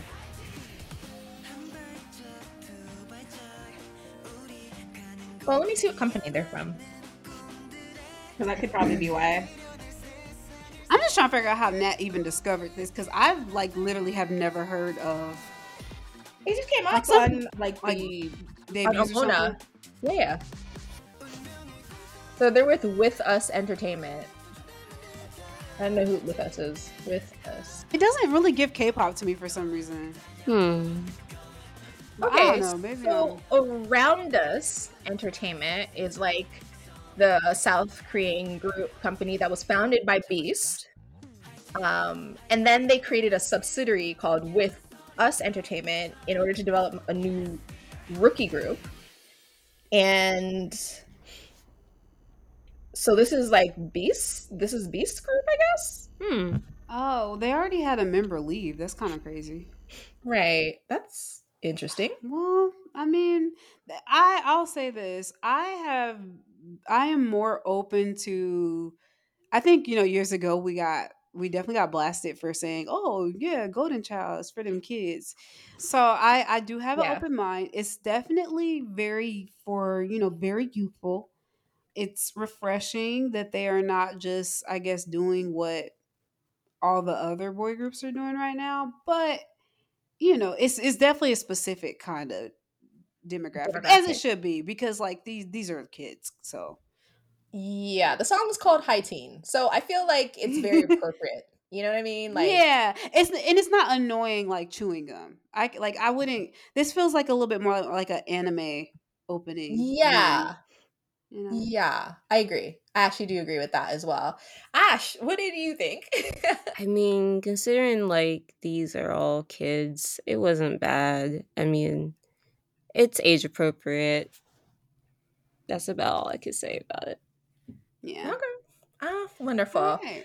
Okay, so we're going to get into the topics, and I'm just going to do a really quick sort of fire round, you know, round. Yeah, fire round, basically. Anyways, so I like the title of the topic on Omona where it said hide your kids. Rain's about to produce another boy group. But that's basically what's happening. Rain it's just like Listen, wait, I, I know okay, I want you to tell a story, but I have to say this. Sure. I did not realize Rain has such a bad track record with producing groups until yeah. people made a big deal out of this. But you go ahead, tell the story. So we know that through JT J-Tune Camp, they created MBLAQ, and MBLAQ was a great group, very good vocals, R and B, grown men vibe. But he really dropped the ball on them. And then he introduced CIIPHER under his Rain agency, but the group failed to gain traction, and four of the seven members left last year after their two years. And basically of the three remaining members one of them participated in an audition program and is now active in another group and this is after too rain was at like he was at KCON last year or the year before, something like that. And everyone's like, why are you here? Nobody wants, like, you're, like, Rain, you're not an active artist. You have a group. Why are they not here instead? Which I thought was a fair question to ask. But, you know, obviously it's also who KCON wants to have there, you know? So, whatever. But, so that's actually something that's happening. Good news P1 Harmony have gotten their first win which like is kind of crazy because P1Harmony debuted in 2020. So they're a four year group, but they won their very first music show today, like their very first music show award, and it was through Music Bank. So it's actually not like, you know, there's a, like a hierarchy for the like music shows. Music Bank is actually a top one. So good for them. I'm happy. I'm sure there were tears. I didn't actually watch the like the acceptance or anything like that yet, but I think that's shows that perseverance does or can pay off. Doesn't all the time, guys, but good for them. Uh, and then there have been talks about how rookie groups for fifth gen as we know them are you know beckoning casual casual listeners because girl groups are usually what casual listeners will listen to. Boy groups tend to do well in terms of album sales but in terms of like there's actual singles they if they chart at all they fall right out of the any any of these rankings. Outside of billboard I guess, but you know, though that's a concerted that's that's an effort that the fandom does. And after like that first two, first and second week, they're really like in the 200s by that point anyway. So I guess it really doesn't count. Uh, but TWS and Risey, is it RIIZE? So it's RIIZE, sorry, have changed the game in K-pop industry, beckoning the general public with their easy listening songs. This article says that unlike their predecessors who mostly put out very powerful songs, I mean, think about like Stray Kids, ats you know, NCT, which, you know, do they do make very polarizing music that mostly their fans like, but the general public were not huge fans of. In comparison to groups like TWS and RIIZE that have a little bit more, you know, radio friendly music, it, it makes sense, in my opinion. But I mean, but do you guys I, have any okay. thoughts on that? Yeah. It makes sense, but I guess like there also has to be some controlling for like because RIIZE what's wild to me is how quickly RIIZE blew up. Like they yeah. are everywhere. And everybody's talking about them. Like you go on like all of the Korean like entertainment websites or whatever, they're talking about them nonstop. Like they love RIIZE. And you can say that's big three privilege. I don't think that's the case. I think that people just like RIIZE because it's not NCT basically. But I I the songs I've heard I guess you consider it you can consider easy listening, but it's not necessarily like the best song. Like, you know what I mean? Like T- TXT makes easy listening music. That's yeah. a group that you can really say all of their music is very straightforward. Very radio friendly. Very yeah. radio friendly.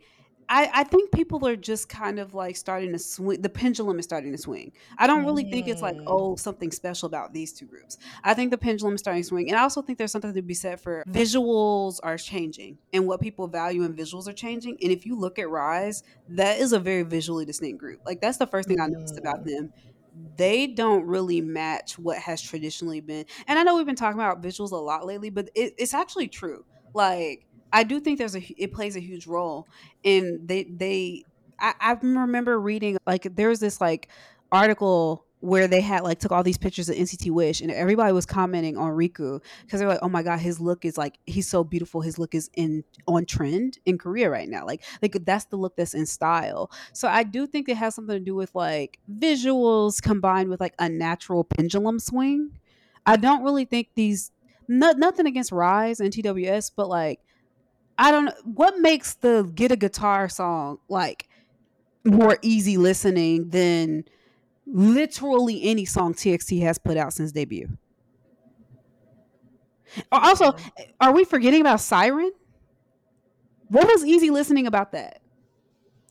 Interesting. Sorry, I'm I'm I'm I'm getting a little bit meta here because I think I don't have a problem at all with RIIZE, and I've only I think I've only heard one TWS song, and also TWS is hella young, so like that's also a, another thing. Whereas RIIZE is more catered towards like adult ears, but like I I just think it's interesting to me that that's the justification when if you really look at it, that kind of doesn't make sense. Sorry, continue. Okay. Ash, do you have any thoughts on that as well?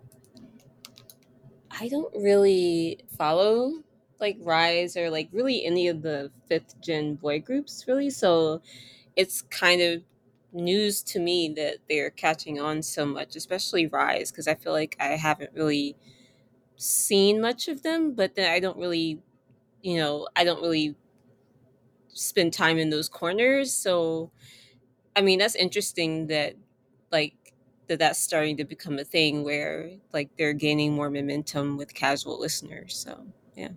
Yeah. All right. So Lalisa is making her acting debut, and this follows her establishing her own agency, LLOUD, with two L's. And she'll star in the third season of the acclaimed series from HBO called The White Lotus, which is going to be set in Thailand we don't know anything about it so far. So, I mean, you know, but it does have a lot of like big names attached to it. So, I'm interested to see if it's going to be sort of similar to Jennie's role in The Idol or if it's going to be something different from that. I've it that's it's wild to me to hear that Lisa is going to be attached to, to a brand that's so prestigious. Like White Lotus literally has like like Emmy level like reputation. Mm. So mm. it, it, that like I watched the first season of White Lotus. It was pretty good, and you can definitely tell why it's like so acclaimed because it has that type of you know that that really pretentious kind of vibe. Right, right, right. it has that that so it is very shocking, especially since I believe every time they do, they've only had two seasons so far, but whenever they go somewhere, it's never about the locals. So when they went to Hawaii, it wasn't about Hawaii. When they went to Italy, it wasn't about I think it was Italy. It wasn't about Italy or Greece, one of those. Same place. But going to Thailand, it would be interesting if they did try to incorporate the Thai kind of element more, but I think it's going to be still, you know, western people in this country flaunting their wealth and taking advantage of the working class. And that makes me ah. interested to see like what kind of role she's actually going to have. I feel like sh- with like Lisa's dancing background, I don't know. I feel like I could see her be that being incorporated in some way. I don't know. But that's just a thought. Okay. Well, I mean, we'll see. I don't know when this actually is going to air because it seems like there's still it's they're oh they're starting production this month, so it might come out like at the end of this year, maybe early next year by the time everything is set. So we'll, we'll definitely keep you guys, um, I guess, informed of what comes next. So also, FNC to debut new Korean rock band for the first time in 10 years. And they're going to debut in the first half of 2025. So, yeah, next year. but this is like this is the company to do it because they had FT Island, CNBLUE, and N.Flying. So it's it's definitely the place for a rock, K-pop rock band, I guess. I'm surprised it's been 10 years though. That's crazy. Monsta X's Shownu made his New York Fashion Week runway debut, and basically he had his titties all out, you know, the whole weekend while he practiced and you know when he made his debut and i mean good for him. Uh, I'm not sure what was. I'm not sure. I can't remember who he was walking for. Um, oh, the Concept Korea shows an ambassador. So okay, but I mean, he looked model esque, and we don't. When's the last time a Korean like idol has walked a show? Was it last year? What do you mean? I feel like it happened at least five times in the past two weeks. Really? Oh, maybe yeah, I just don't be paying attention. I feel like there's just that's why I was like, I said I think I said earlier something about it too because it just feels like well we just had it, you're so, clouded up. Yeah, we also just had Seoul Fashion Week, so I'm sure there's a lot of that going on there too. Mm. Okay, I don't be paying attention to those things. Sorry. As you shouldn't. Yeah. Oh well. Anyways, yeah, those were like more of just like the really quick topics that, you know, whatever. So we'll get into the, you know, more. oh, sorry. I just saw that the one about the poop, and I'm just it just made me laugh. Anyways, that's coming up. But Ash, would you like to introduce the next topic? All right. So, ZEROBASEONE member Kim Ji-woong was recently received some backlash with fans for allegedly being disrespectful on a fan call. And he and his company denied it. Fans and netizens were seeing protest trucks. Well, apparently the company did a little investigation, and the Korea Forensic Science Service were able to conclude that he wasn't the one who swore. So apparently, they used audio from the video clip and CCTV footage from the event. The they analyzed three parts of the audio from the three second video, and basically they did a lot of forensic science stuff. But basically, they concluded that it was impossible to confirm whether Kim Ji-woong was the person behind the voice that actually cursed and said shibal, which is like Korean word, very Korean curse word. And yeah, it and the conclusion is that somebody else was the one who swore on the fan call. So since it wasn't possible apparently to see him on CCTV, the staff member that was present also testifies in his favor. And yeah, I the thing that really gets me here is that they had the Korea Forensic Science Service actually like go into this and like analyze the different parts of this to conclude that he actually was the one who swore.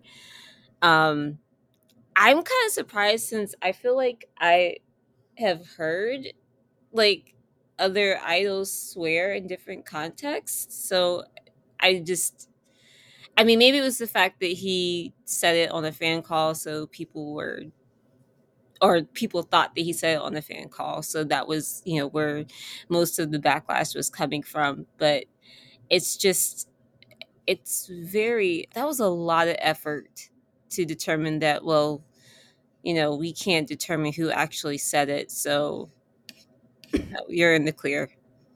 I don't know. I do feel like this is a little bit ridiculous because I don't like when I first saw the video, first I barely heard it. And secondly, when I did hear it, my first thought was like, okay, so is the problem that people think that he was cursing out the fan or cur- cussing because he didn't want to like because you know he he he hated interacting with the fans so much that he had to like curse after or whatever and i'm just like I didn't really know why, you know, so I was just like, okay, you know, and then to do all this work to figure out the answer, forensic science, like, right? Y'all could be solving literal world hunger with this level of detail that you're putting into this, and yet you're hiring forensic scientists uh, to dissect the video when at the end of the day it doesn't matter it doesn't matter you're either going to believe you said it or you're not and or you're going to believe whatever you believe about it and it's just one of those things where you'll never know the only people who actually would know is him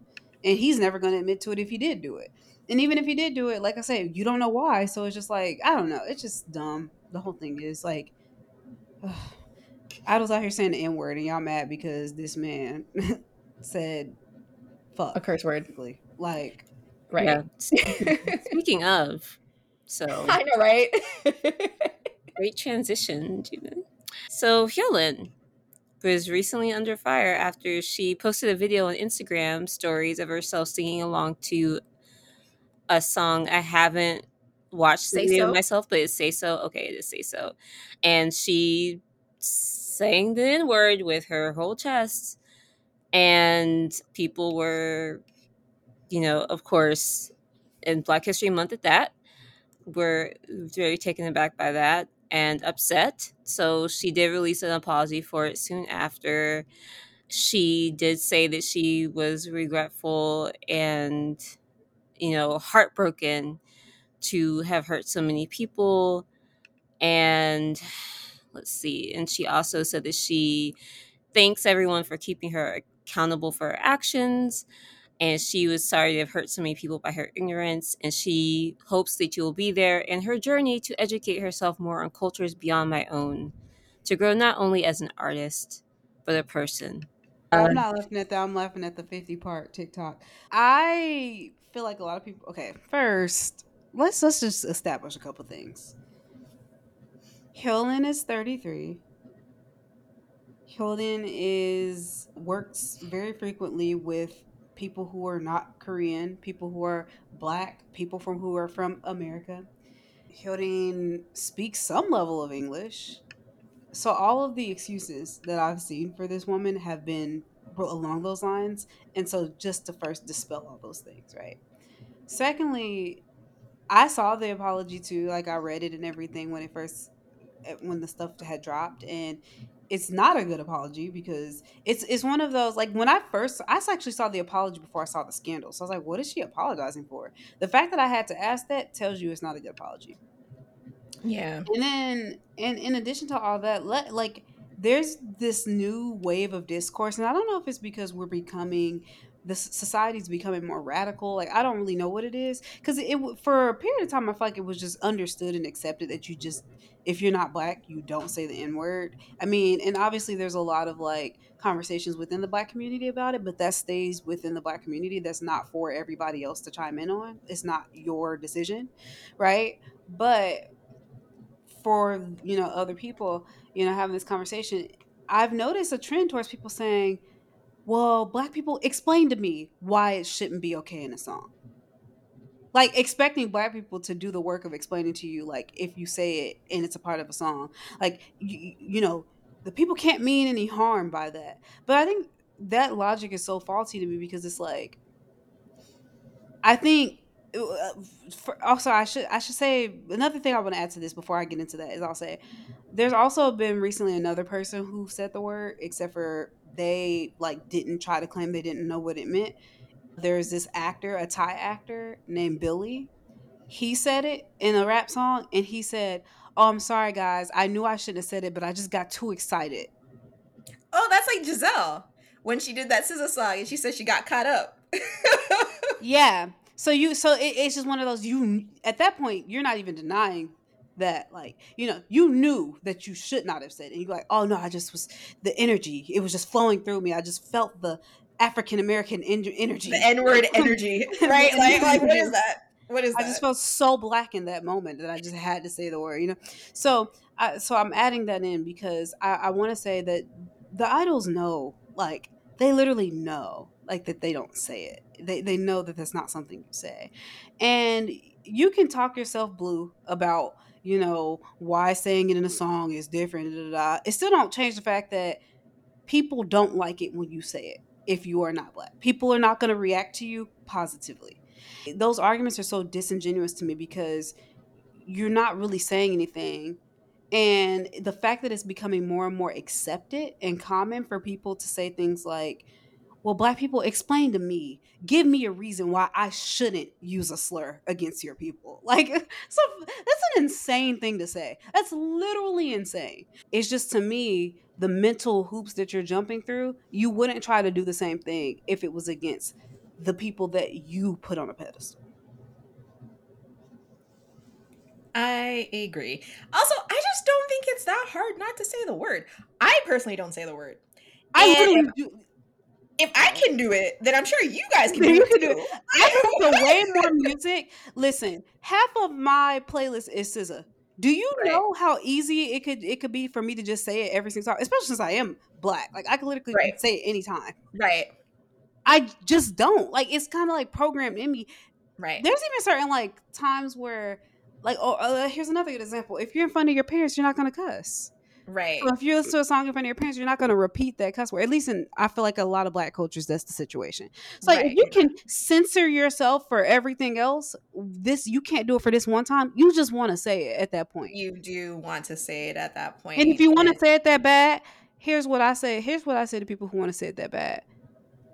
The consequences.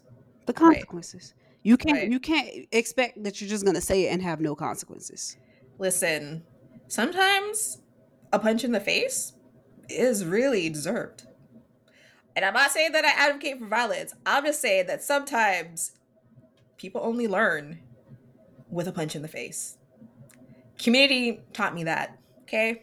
And so, because the thing is, y'all want to be brave. People want to be brave, but take your ass down to a predominantly black neighborhood for the most part and see what that kind of talk will get you. Mm-hmm. Like a lot of people on the internet have a lot of lip that they wouldn't have if they were face to face with people. See, this is why we keep telling you guys to touch grass because you're losing you're you're losing receipts. You're losing your mind at this point, okay? Because you're too online. You're too like you're too too used to being a bad bitch online. But like them people who tried to dox Megan Fenn found out a lot of that lip online does not work in the real world, okay? Like I saw a lot of videos where people being like, "You are trying to dox a lawyer." You know how smart that is, right? Like, yeah, we're being like, "You're trying to dox me. I live in Texas or I live in the South, where certain states had open carry. Please, please, I would like for you to say that to my face." You know, and I'm just like, as I said, I don't really think violence is the answer for everything or anything like that. I don't know. But I definitely, amazing but I definitely feel like a lot of times people have a lot more lip in on the internet than they do online. And a lot of these Southeast Asian people like to get into black business. Y'all need to stop that too. Please. I'm saying y'all a lot. I think it's because I'm really, I'm really, really fed up right now. Okay, you lot. because I notice, I knew, I notice, I notice a lot of times when this when things come up when black people are saying it's racist, it's a lot of South Asian people from like the Philippines, Vietnam, Thailand, stuff like that, who are always in the business. Like you're not even Korean at this point. Like at this point, like I, you know, I and, and the thing is, I would expect it from Korean people because they have shown their asses with racism a lot. But like Korean people don't even like you. That's the thing that kills me. Korean Listen, people don't I have no comment on that. I want to say this. Well, I'm just gonna finish and say like they, I will say I will say I will say that they do use Filipino as a as a as an insult. Like yeah, I've oh, seen them Filipino. say this person looks Southeast Asian as an insult, and I don't agree with that's that obviously crazy. because that's that's crazy racist, obviously. So I'm just like that's why I just don't understand. I, I, think what, I get what you're saying though. You you're yeah. kind of saying the like the the similar line of it's like being Uncle Ruckus, right? Like you will never yeah, catch me like, shooting for Donald Trump because Donald Trump is a racist. It's it's really crazy to me. Okay, here's the thing: if you don't understand it, or if you don't, you truly do not understand it, Google exists. Google is free. And like at this point, we know you're using it because you're mm-hmm. you because you just gave us an influent Yeah. But also right. you want to know what I, and then also like you say, I hate when people go, "You're sud." These people are they're saying like these idols are suddenly ignorant when it comes to using the N word, but you know every word of the song. You right. know how to copy Doja Cat. You know how to copy Megan Thee Stallion. You know how to put on your black scent, Lisa, and sound like Nicki Minaj. You know, you know, you know all of these things, but you conveniently don't know the one thing you can't do. That's crazy. And also another thing that really irritates me about that is I feel like uh, th- there's also this argument of like, do you know all of the like K-pop lyrics that you're singing? You're probably singing some bad stuff too. And it's like number one is K-pop. No, you're not. Like, right. the reality of it is, is K-pop is is there's a reason why K-pop idols are called idols because in Korea they're supposed to be role models. So a lot of right. their music is not going to like have cuss words in it in general, right? That's just right as a rule, right? Right. And then secondly, there you're talking about a fundamentally different dynamic as well. You're talking about a minority group in the United, well, in the West largely mm-hmm. making music. I mean, don't get me wrong, you definitely have like some people in Africa using the N word in their in their music. But when you're talking about hip hop, you were talking about a minority group in the West using a word versus in Korea. And I mean, lastly, just to sort of like, because I feel like we have this conversation like every year because you know, oh, as global as yeah, as as global as K-pop claims to be, they still do this for some You weird mean to reason. tell me like, I all your idols posted black squares, but somehow Hyolyn was like the one idol that didn't see, see all of that?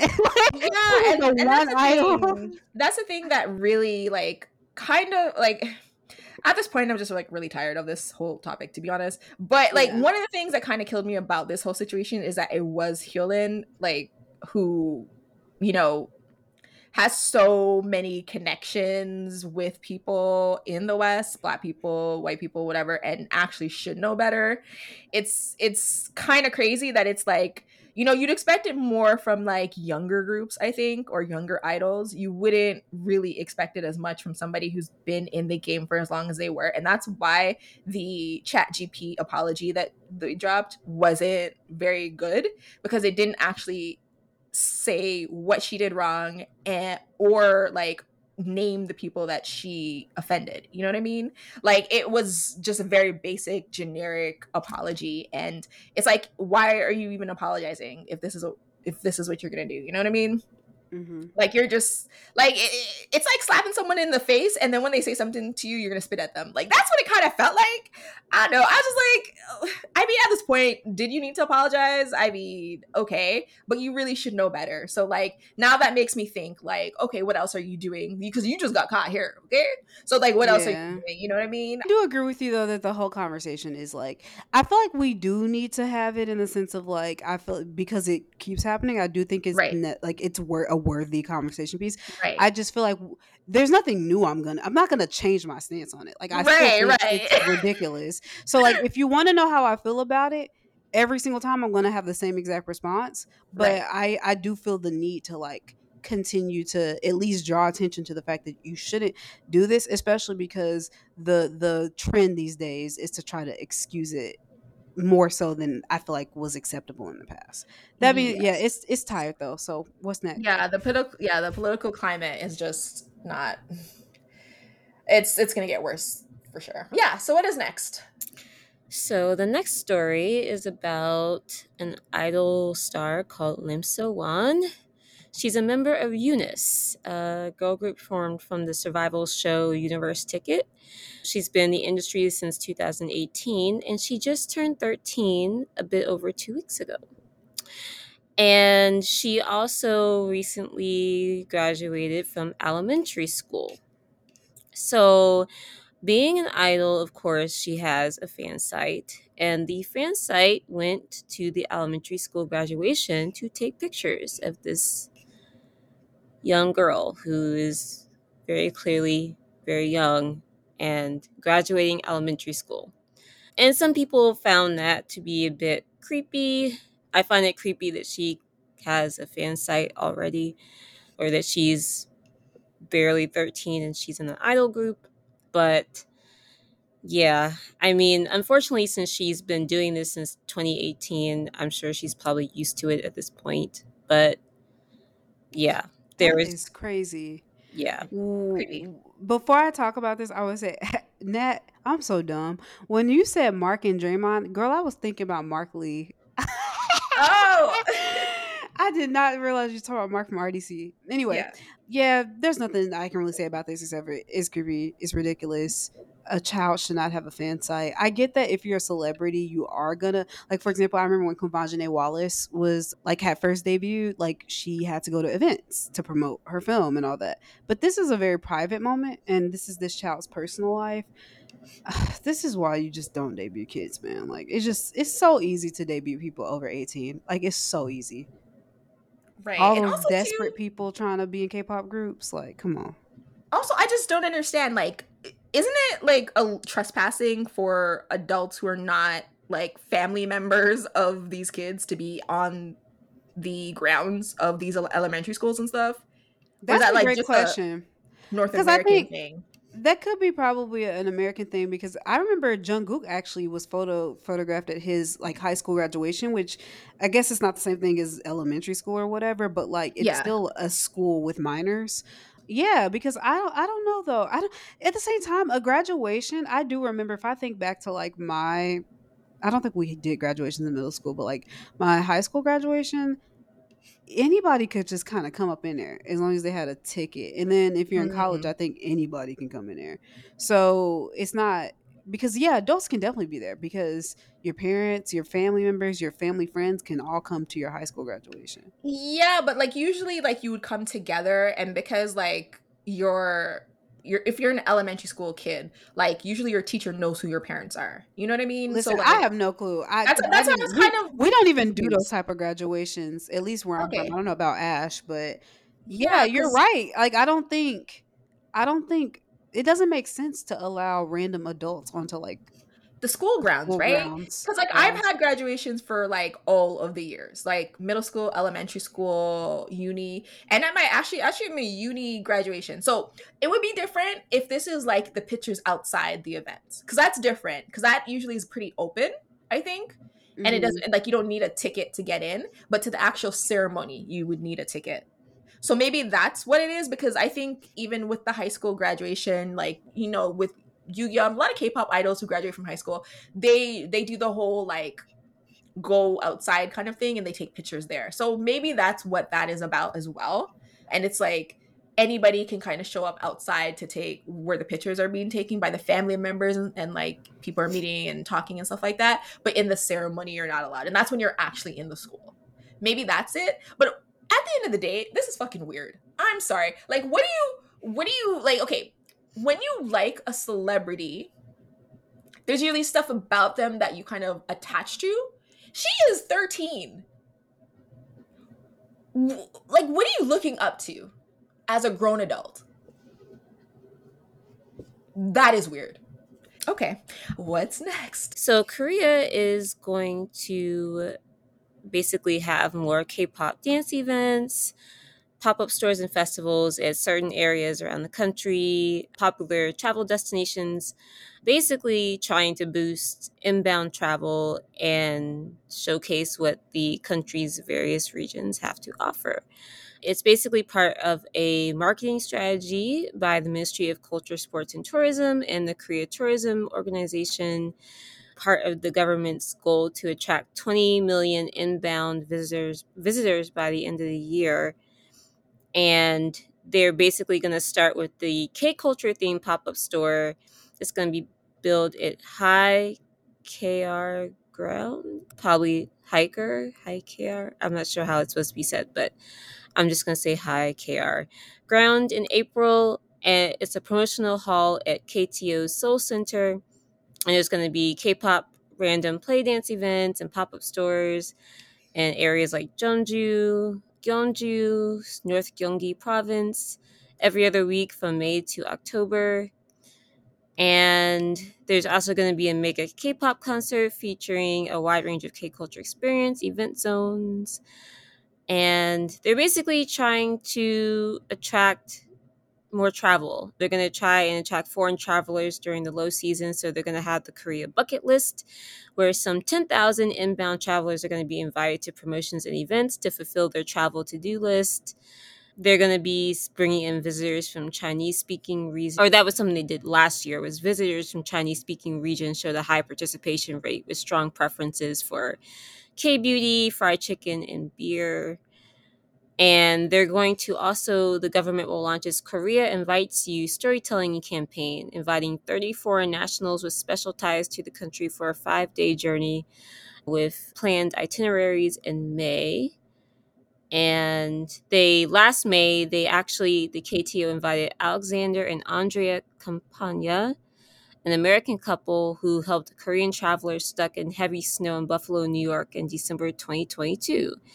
The couple was invited to a reunion with the Koreans they sheltered and ate with that Christmas, followed by a gastronomic tour across the country. And basically, they're just really going to put in a lot of effort with spreading K culture and bringing in new tourists. And Well, those efforts are going to waste because I will not be attending. No amount of bribery can make me attend. Very cute for the the girlies who love K-pop. I'm so happy for you. Go live your dreams. I mean, do we feel like this is still something that is escalating? I mean, I keep, I feel like I've been hearing for the past couple of years that Hallyu's reached its peak. It's reaching its peak, Right. and I think it's gonna be a minute before it's an there's another peak. I think it has reached a peak.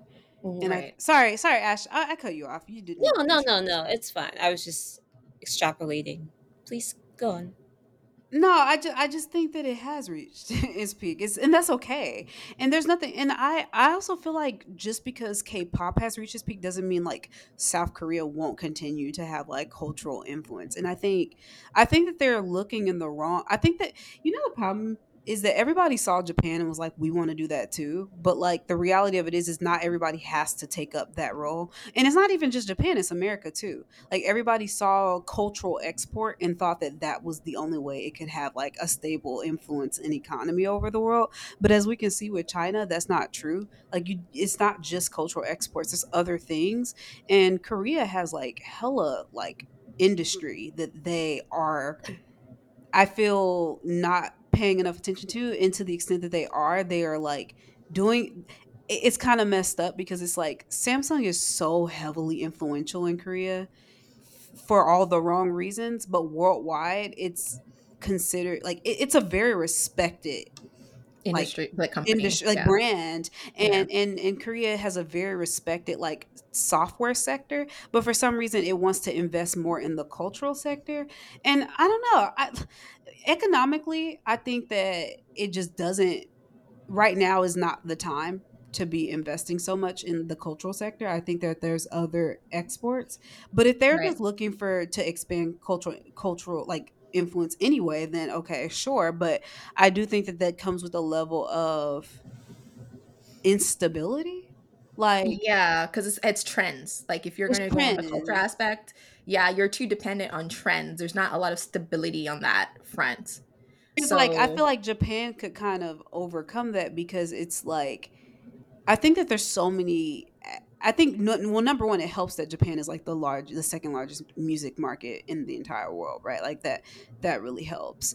But like I I think that you kind of have to get your own people to invest in you first. And I'm not saying that that's not necessarily happening. Just from my own limited perspective, it does seem like the average Korean person is more willing to invest in something foreign when it comes to culture. Like, and I'm not just talking about Western, I'm talking about like Korean people really consume Japanese culture like very heavily. Um, and, and I think that that kind of creates instability when your domestic market is not invested in your culture, in your culture. Right. Yeah, and they don't gatekeep either. Like that's the one thing about Japan. They gatekeep. So a lot of the stuff that you want, you gotta go there to get. You know the way Japan operates because I've right. been wanting to watch certain things. I've been wanting to read certain things, and like you literally can only get it in Japan. Right, right.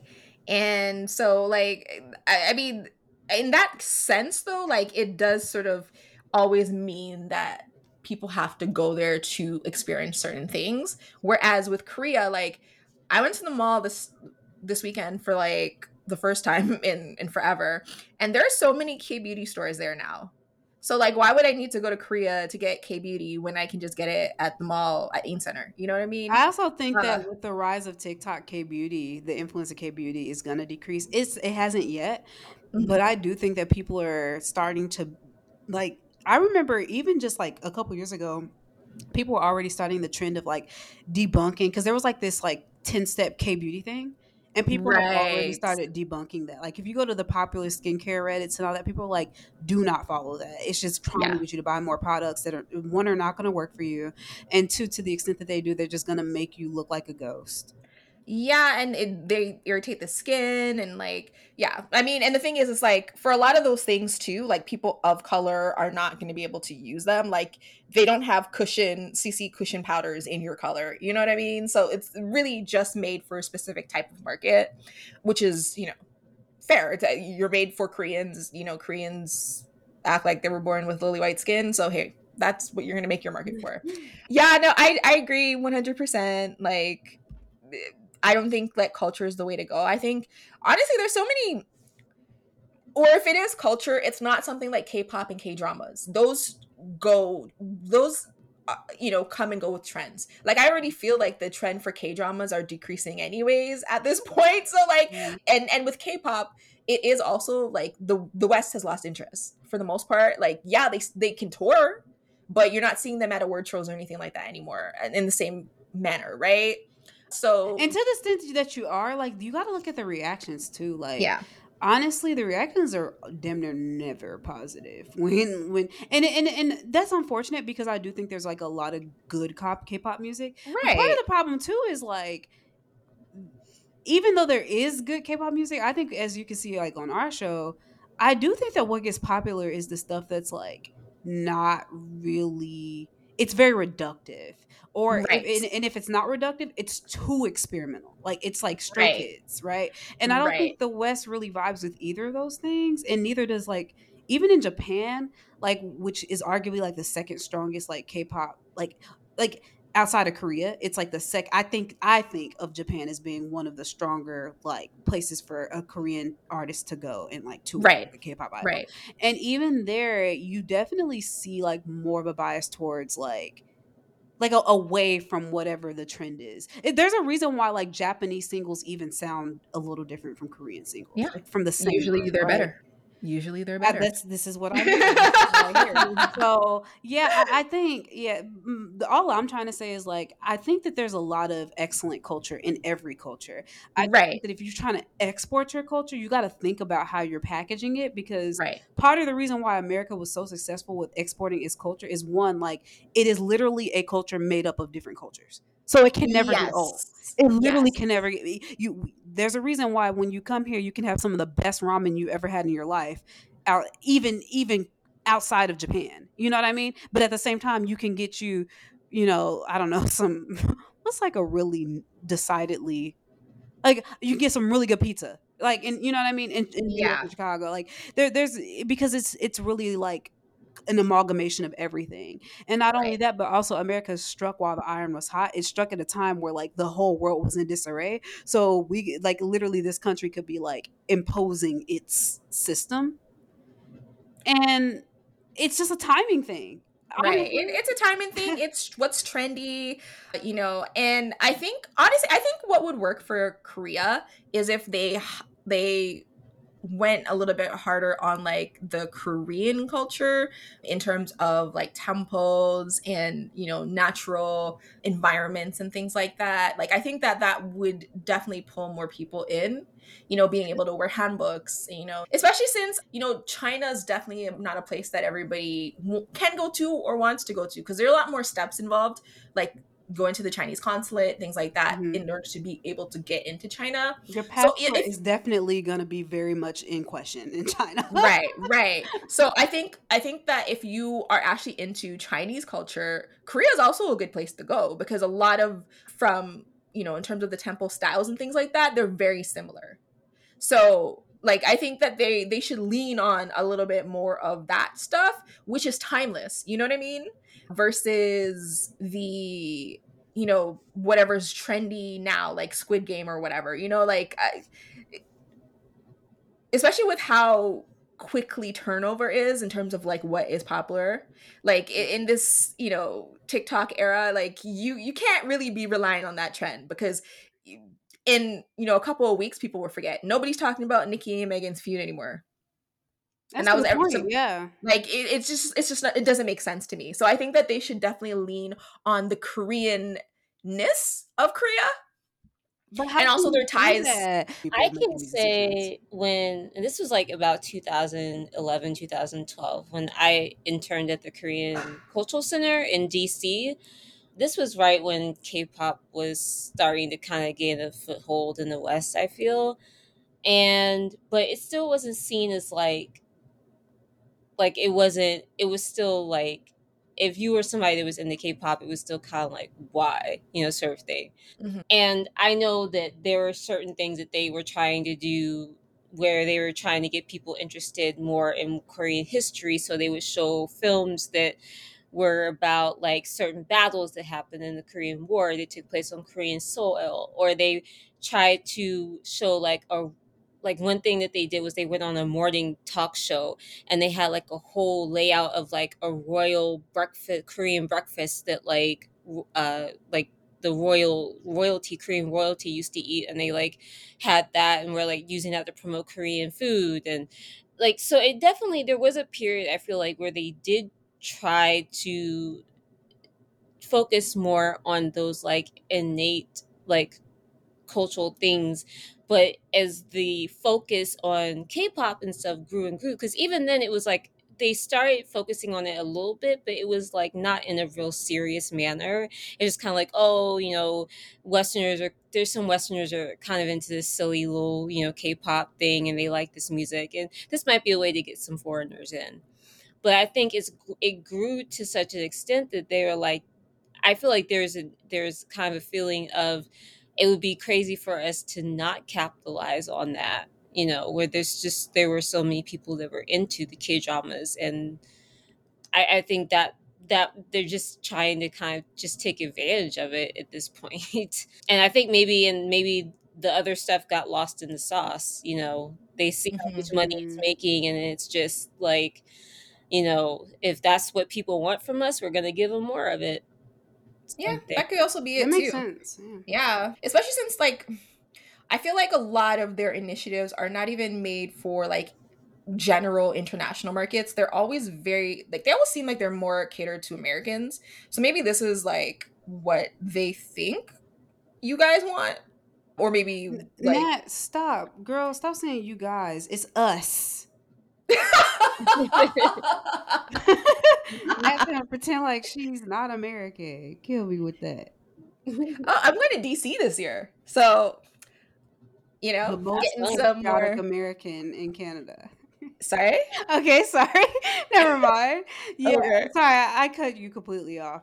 It's okay, but I don't know. I just feel like I, I like I do understand the focus on K dramas and K-pop. Like I I totally understand it.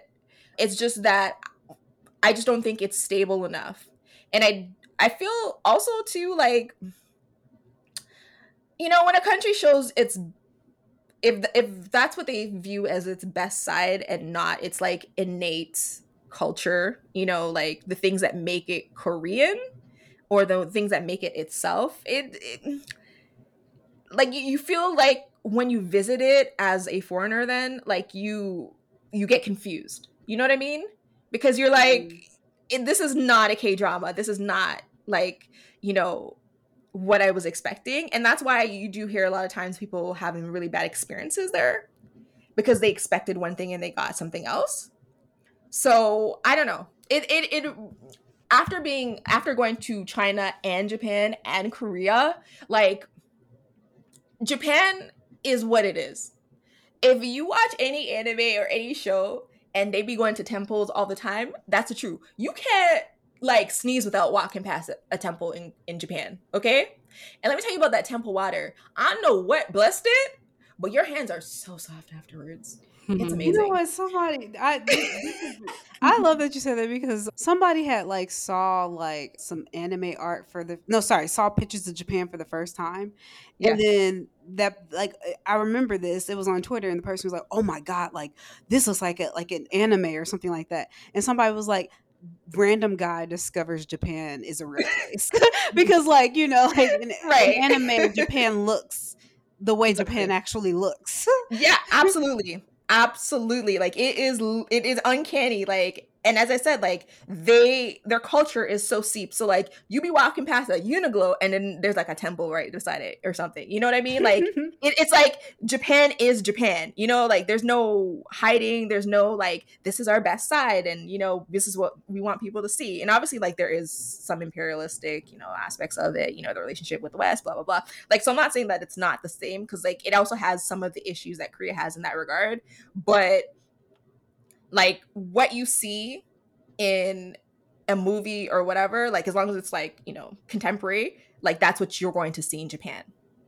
Like there's no difference, right? Mm-hmm. And it was the same in China too, to be quite honest. Like, you know, what you see is what you get kind of thing. Let me tell you, there are a lot of places where security was real heavy. And you're like, ooh, someone could get shot today. Um, but like, you know, it, it it was very much given what I was expecting from from China, like when I was in Beijing. In Seoul, Seoul honestly, Seoul felt like I was back in Toronto. It just like not a very diverse one part of Toronto. You know what I mean? Like that's what it felt like. It very much was given staycation and like I just felt like there wasn't as much to do. Yeah. in in Seoul. Like outside of going to Daiso a couple times. You know what I mean? Like I just felt like there wasn't much to do there. But then, you know what I ended up doing? I went to the DMZ and I ended up doing like a kimchi cooking class. And trying on hanboks, you know, and going to like the castle downtown. Like these are things that you like the cultural things that you do when you go to these countries. So I just don't understand why they just don't push it. Like do ramen cooking classes, you know, because you know, they just voted I think Shin Ramen to be like the best noodle package or something like that of 2023.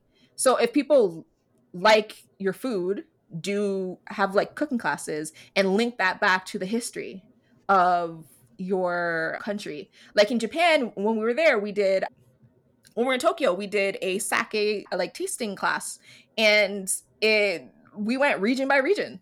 You know what I mean? Drank a lot. It was fun, but mm-hmm.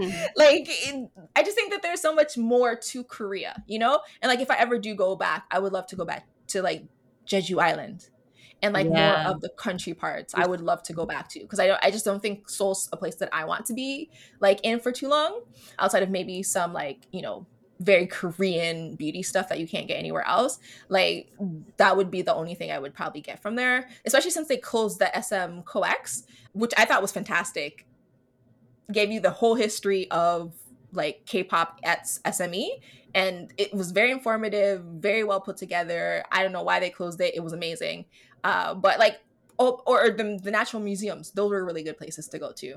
Yeah. But outside of that, like, yeah, go to. They should be promoting, you know, environmental shit. Like in the countryside.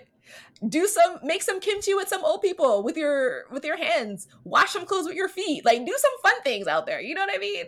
I don't know. I i just feel like as somebody who has visited a lot of these places there's just I've so much more that I wish that they focused on. Because these countries all have such rich history and just amazing, very friendly people. I've met so many friendly people in all these countries. So it's I just wish that, you know, they push that at the humanity aspect of it with the history. The Instead, culture. they want to act like Canada that's only 200 years old.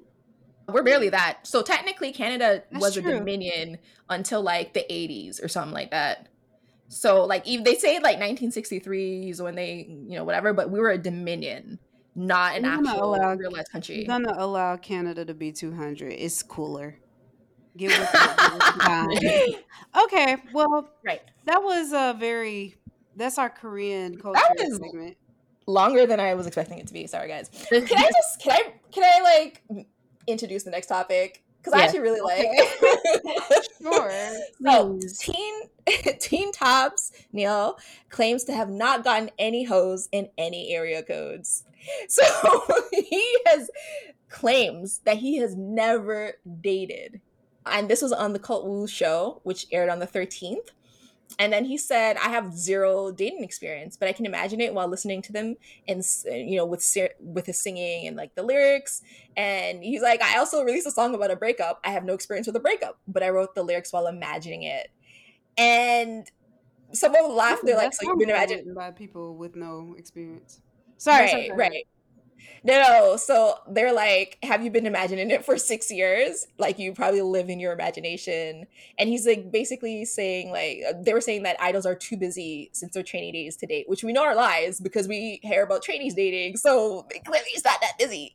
But people are like, you're a liar because he was rumored to be on vacation with a girlfriend back in 2016 and like obviously top media at the time and niel denied the rumor saying that she was just a friend.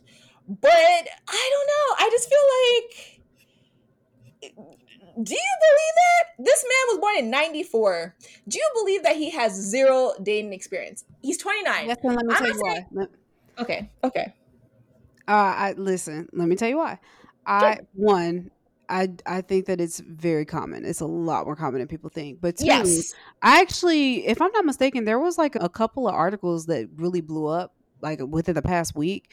One of them I think was about China, and then the other one I think was about Japan. And then in Japan, it was like 30% of men 30 and over have never been on a date ever.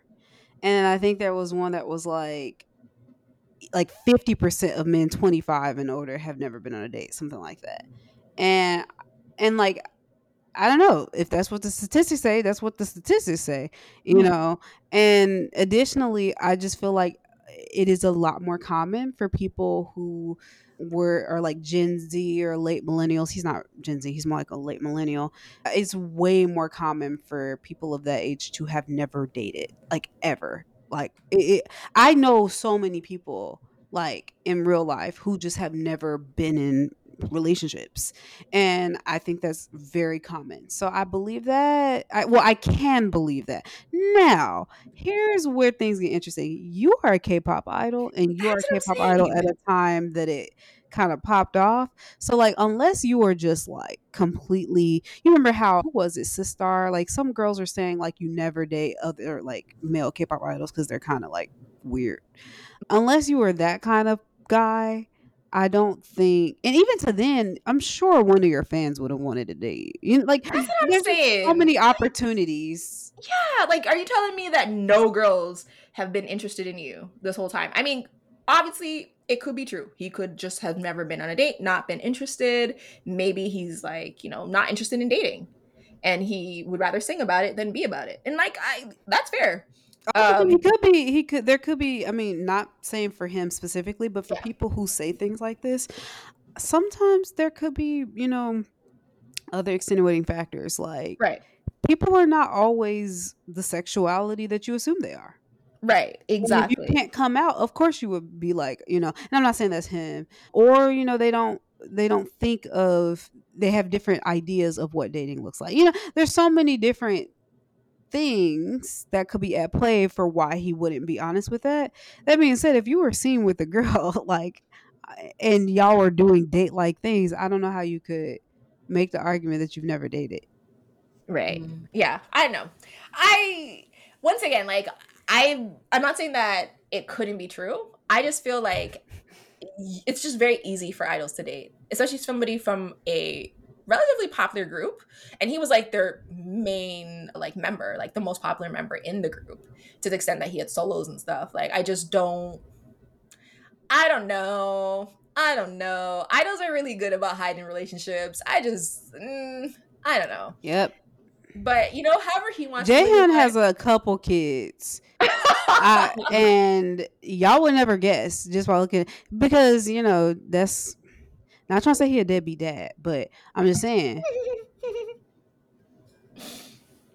All Anyway. right, Ash, do you believe him? I'm conflicted because I feel like with Jimin, like how she said that, yeah, there are people that have never dated. There are people that are asexual. There are people like across the spectrum or whatever. So you don't know, you know, how they're living their life. At the same time, it is kind of, I feel like it's a situation with idols. They just protest too much sometimes, and it makes Yeah. you like doubt all of them because it's just like, well, you guys all can't just not be dating. Like That's- unrealistic. True. So Mhm. Okay, so what is next? So Le Sserafim is facing plagiarism allegations with their new album Easy. They're facing allegations that their song Easy, I guess, is looks is has similarities to Olivia Rodrigo's 2023 track Bad Idea, Right? And they say there's a part of the song with rock music where they sing easy crazy hot i can make it. And then they were saying that that was similar to bad idea right? I have not heard either I've not heard i have not heard bad idea right? So i i don't know if there is a but apparently they're both like pop rockish songs. And yeah, they the last time they were in this plagiarism issue, this was for Unforgiven, which people said was has similarities to Rosalia's 2022 hit Chicken Teriyaki. Uh, Source Music, their agency, made a, didn't make a comment until the release of the album, but Kim Chae Won has said that their songs and concepts feature our own stories and messages. We would appreciate it if you could see them as our original creations. So, well, technically, Wait, you're not that last anything. sentence was so I was- funny. I love it. technically, you're not creating anything. You're just like a model on the runway. Oh, doing and just as is a- important to do. As a correction, this was for their Easy trailer Good Bones video. Okay. yeah, they had the similarities. Yeah. I'm surprised that they had a plagiarism controversy with this and not with Smart because I felt Smart was clearly uh, ripping on a lot of like not even in an authentic way, but very much like we're just gonna like they. I wouldn't be surprised if they took a song that was meant to be done by an Afrobeat artist and just was like, let's water it down and do it. I don't know. I feel like with them, they just kind of like, or just hype in general, they just kind of jump on whatever they think is gonna like be whatever is the trend, and they just, I don't know if I would call what they say what they're doing is like straight up like copyright infringement, but they're definitely imitating what they think is hot or whatever Right. sound or image they think is hot and just copy and pasting it onto their artist. Yeah, I agree. So Yeah. So actually, Jimin, do you want to introduce the next topic? I didn't really want to, but I guess I kind of have to. So, as you all may or may not know, recently, within the past week actually, there was the 2023 Hanteo Music Awards, even though it's 2024. I really don't understand that. But so many things happened at, this at this award show. I don't even know where to begin. So, I think the first thing that we should discuss that I should bring up is well, I'll just give you everything that happened. First and foremost, ZEROBASEONE was performing. Somebody in the audience had yelled to one of the members, Ji-woong, who's actually the oldest member in the group. They yelled, Ji-woong, Ji-woong, leave the group. Don't know why they told this man to leave the group. I have a suspicion as to why, but I don't know exactly why. And I guess Ji-woong had some shooters out there and they decided to shoot. And there was a just big brawl. The fight i guess was so bad that like it was causing crowd crush at the front of the crowd to where at's members had like were telling their bodyguards yeah y'all need to do something about this because somebody gonna die out there. So there was that mess then there was a situation where allegedly somebody had like peed like on themselves and I guess people could smell it. Then I guess somebody was there was a situation where I, I haven't been able to confirm these two situations, but there's a situation where I guess there were people who were having sex, like just right there, I guess, in the middle of the venue. I Um, mean, they all the stuff is going on. You might as well. but the truly unhinged thing was somebody on purpose pulled out their entire behind and decided to i guess just poop everywhere on other people. And it was fly- like flying and scattering. There were pictures. It i did not look at those pictures on purpose. I was assaulted by those pictures and it is as gross as you can possibly imagine. Apparently, it was so bad that everybody could smell it. And you wouldn't think that should be the case in a large venue, but listen, I guess it travels fast. And all I could just, I don't even understand. This is the most ghetto thing I have ever heard in my entire life. And the pictures from it are very, it's just so sad. It is so I sad. Apparently it was love the near the- pictures. Sorry. no, I think you were about to say what I was going to say. Go ahead, Nat. Oh, I was like, I love the pictures of the idols Yeah. being like, "What's that smell?" like on their seats. I was just like, "Oh my god, can you imagine?" like having to be, you know, idol perfect and like you're smelling poop everywhere. Yeah. Oh my god, that's so ghetto. Like, I did see that the person who had pooped put out an apology and said that they would cover all dry cleaning costs. Well, I saw that that apology was fake. I saw that the person, Oh, yeah, That's not surprising. Because why would you admit to that? Like, why? yeah. But also too, like, did the person who do it leave right away, or did they were they like one of those stubborn fans who's like, I'm gonna wait for my fave to be on the stage, and that's why the smell kind of permeated? Well, on the Asian Junkie article, they they said I don't know because it seems like there's some like you know question about what exactly happened about whether they just did it there or mm. they did it in their pants or whatever they were wearing and just left it there. Oh yeah, the pants were off, right? Okay.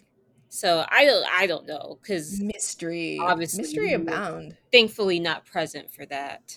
So See, this is why K-pop fans be getting like bad reputations. Cause people like this who be doing this crazy ass shit. It's like those those people back in school who were doing like the Naruto render in school. Like, why are you doing that? Why are you doing that? Like, that's why people don't like us. Okay, I don't. I, ghetto. It's just ghetto. That's all I gotta say. Like, wow. honestly, I never, I didn't have poops at a word show on my 2024 bingo, but here we are. Here we are here we are. All right. So, what is the next story? Well, the next story is an article, and it's basically what does J pop revival mean for South Korea? So, it's basically just talking about the history of J pop and how J pop is kind of coming back in South Korea in a big way. And they were saying how it, some Koreans are actively turning to J pop because of its diversity, because of the quality of their music, because of the artistry. Just more, what I got from it is that the people they interviewed seem to feel like there is more of authenticity and diversity within Japanese music industry that they feel like Korean music does not have right now. And that the Korean music has become so inflated, like there's just so much of it that they just there's a lot of fluff and they're just not getting what they need from it. So they're turning to J pop and one thing I thought was interesting was they were talking about that like Koreans had like made fun of Japanese idol audition programs, making fun of the participants' sloppy skills and imperfect appearances. Um, but this person said maybe it's true Korea has achieved an unrivaled position in the idol fostering industry, but when you hear the new music of Japanese singer songwriters and bands, which is full of experimental endeavors, anyone would feel that they should never ignore J pop's potential.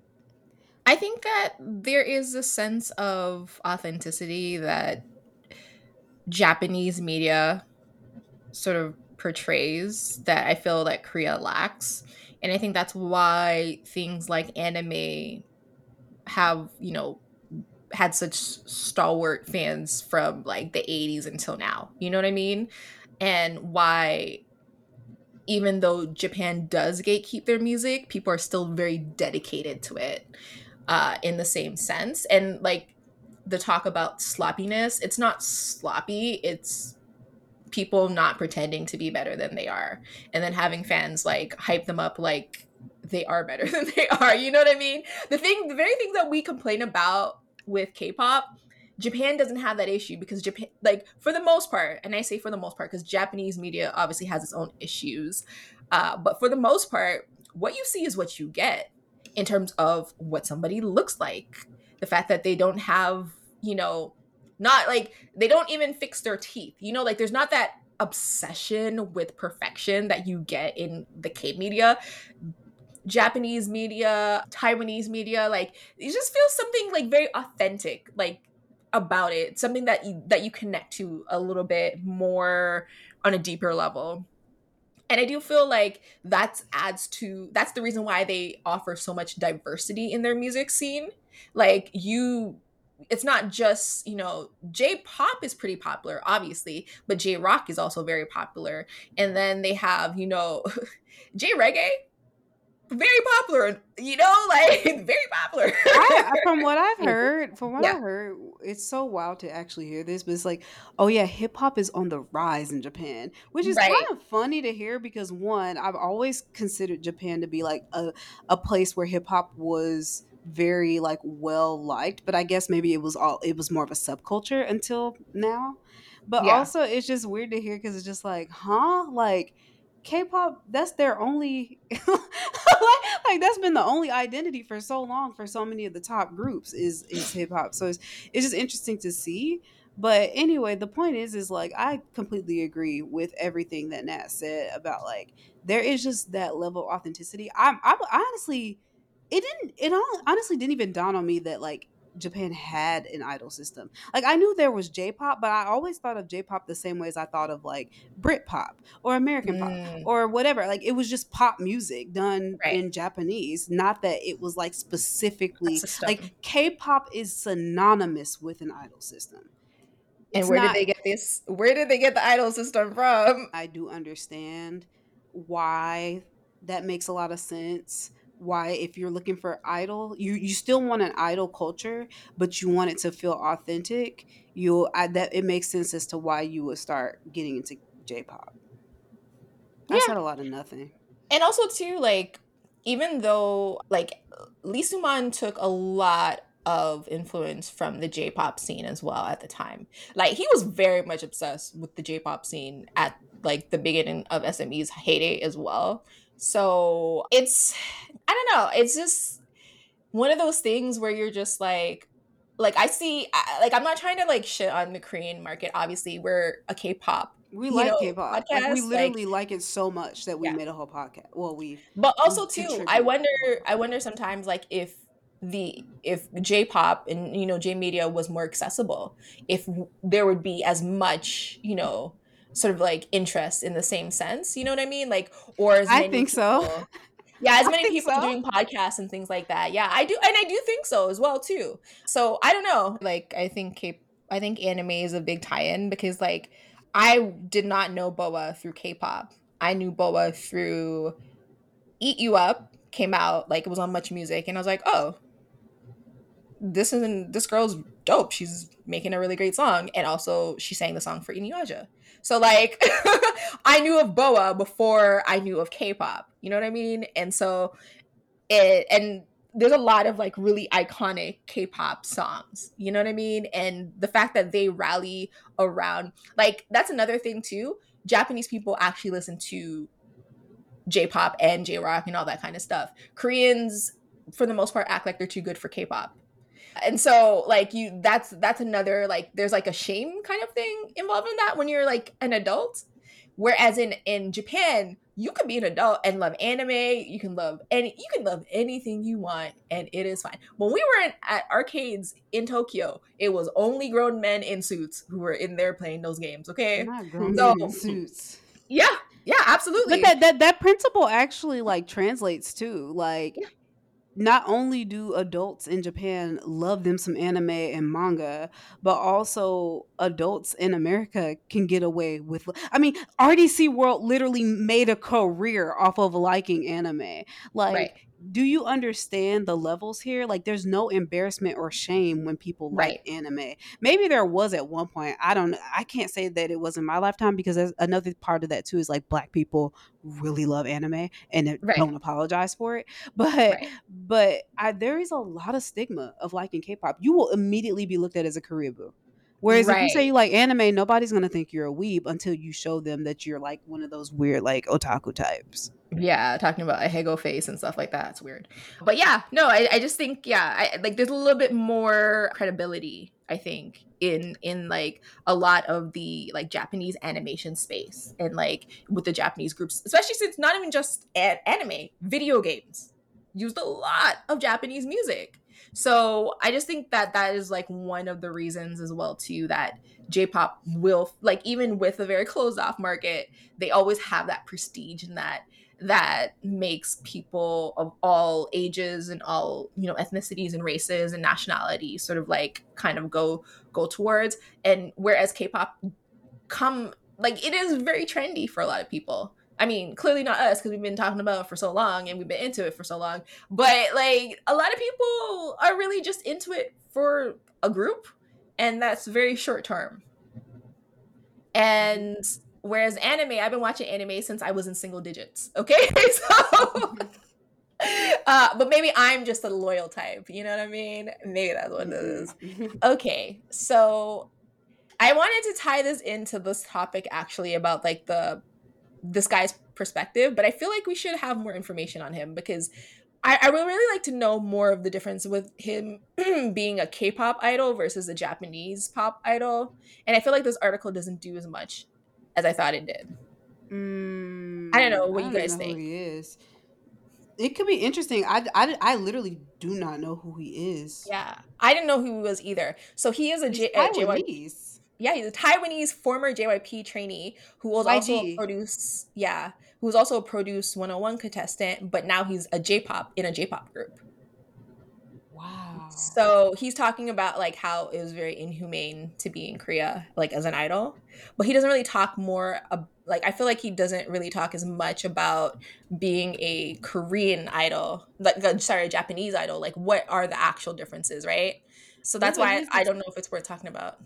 I mean, but the fact that I think that the fact that he the the story he told about and the example he listed of mm-hmm. the differences in saying Korea is overly strict, even border bordering hu- inhumane, I think that that in and of itself ser- tells us something, right? And the thing that it tells us is that apparently Japan is not that, right? Because if it was, he wouldn't have used that as an example. That is really interesting for so many on so many levels, like Yeah.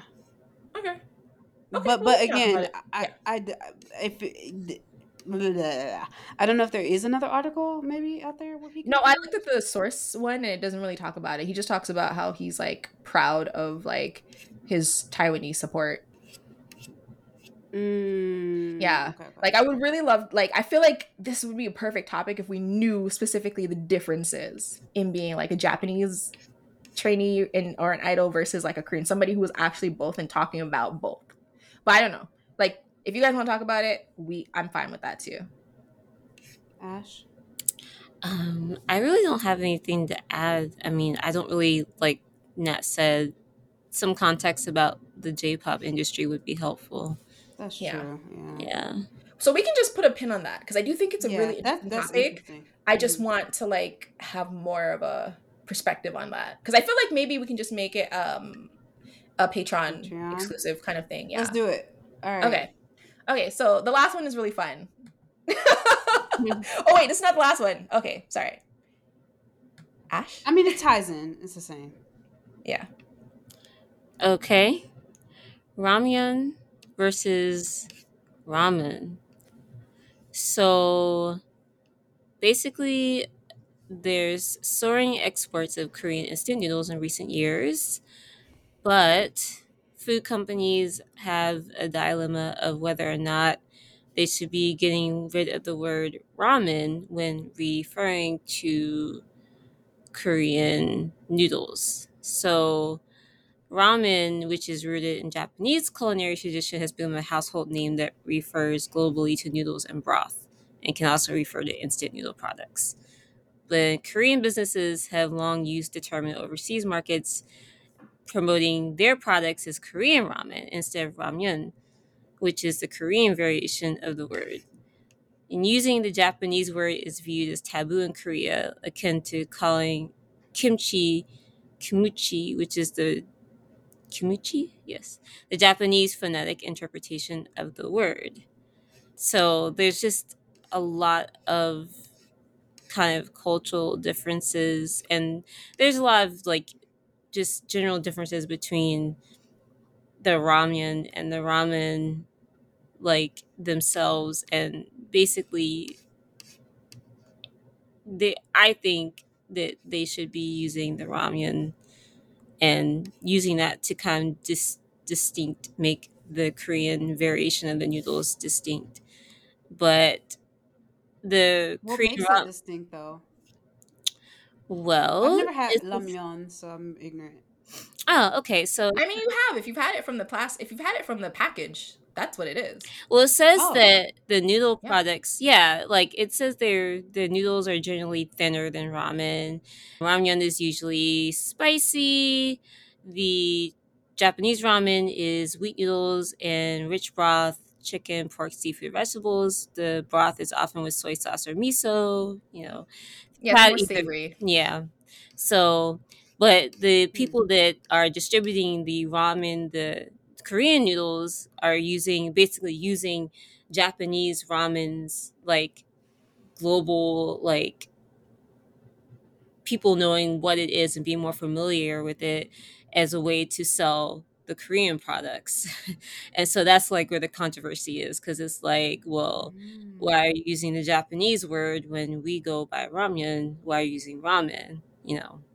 Yeah. So like ramen is like an actual meal, like where they take the time to make the broth, Right, to make the noodles, things like that. Whereas ramyun is like that The crin- that package. packaged stuff that you got. Remember back in the 90s when people used to eat it just raw? They didn't even cook it. like What that's what ramyun is. that was y'all. Uh, okay, okay. So I will say, so I think I've had both. I always just thought they were the same. I'm gonna be honest with you, because whenever I see idols eat, it, I'm like, that looks like the same stuff that I be eating at the the, the Maruchan top ramen package or whatever. I don't think this. Okay, this is probably controversial for like other reasons, but in terms of like, if you're just going on like taste and and all of that stuff, I could see. I don't know. I think that I can see why you would want to make a distinction, but I don't think it matters that much unless it's like a cultural thing that they like, you know, a point of pride. Then it's like, oh, okay, yeah, sure. I don't. I, I think that it would be. I think anywhere outside of Korea, people are going to call it ramen right. because that's where it originates. Even if it is like the crinkly noodles that got gochujang paste instead of miso, you know what I mean? Right. Right. Right. Um, mm, mm, mm, I don't. I don't think. Yeah, I'm gonna. It's all ramen to me. I think the funny, like the most interesting part about this article is that the whole origin of it was in China, and they it's like Chinese hand pulled noodles, and they used to call it lamian or lamian, and then Nat, I guess don't that was you ever say that to any anybody outside of China. You will get. You trying to get us murked. so. This is from the article, guys. Mm-hmm. So you know, I'm just going by what the article is saying. So it's basically it, it was imported into Japan, and then I guess imported into to Korea from there. Like that's that's what this historical article is trying to tell us. Okay, guys. But I think that they should definitely have different. I think they should have distinctions, mostly because I. I think this is one of those other things that Korea could use. You know, like our version of it which uses the package but how they make it nutritious by adding things to it where it's not it's not exactly the same as ramen like that you get in Japan but it's its own thing you know what I mean and like they like to put cheese on it and all this kind of stuff that makes Mm. that those are unique Korean aspects to it right to the ramyun so I think that like it being two different things is kind of cool hmm. like I just think that it enriches both of them you know what I mean Yeah. I I see. I I I like Korean food a lot. Yeah. Yeah. I think I think part of the reason is like Korean food. You it's kind of deceptive, but it be having so much sugar.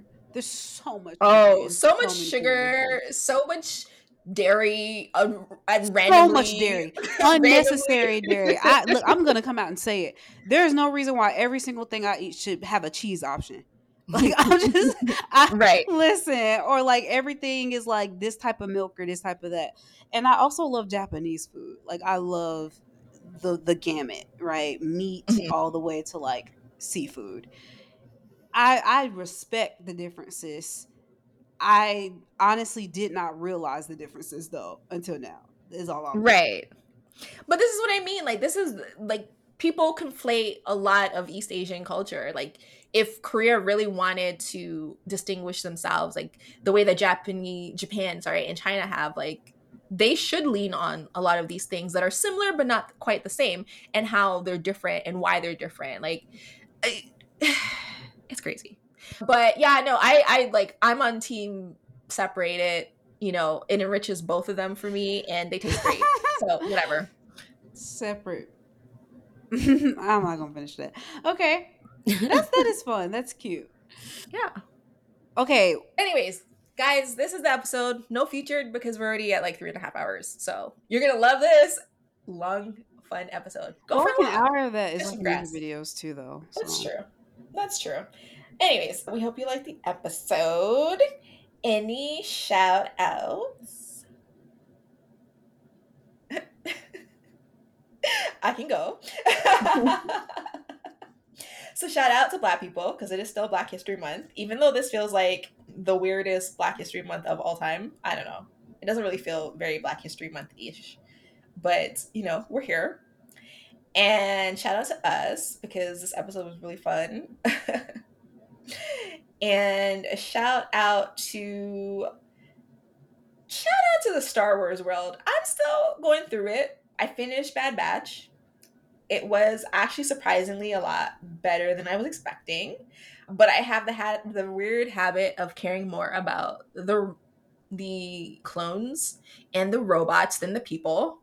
Like I literally like I felt so emotional when things happened to Nine Nine and like Fives and then Tech. Oh my god. But the last season of Bad Batch is gonna be on the 21st, which is in two days from now. So I'm really excited to watch that and then get back in. I'm doing the whole timeline thing, so I gotta watch. I gotta rewatch Solo next, but. I'm really excited to get back into it. Yeah, the Star Wars world is just so vast and fascinating, and I'm really enjoying my time there. So, very, very excited to continue. Uh, and shout out to Obi Wan Kenobi because you know my favorite human in there, and Ahsoka, my favorite non-human. Shout outs to acai bowls. Oh yeah, they're good. I thought that they were like this pretentious thing, no, they're sweet yeah. and kind of taste like chocolate for some reason. Depends on what's in it, but yes. Ash, shoutouts? Shoutouts to FoodTok.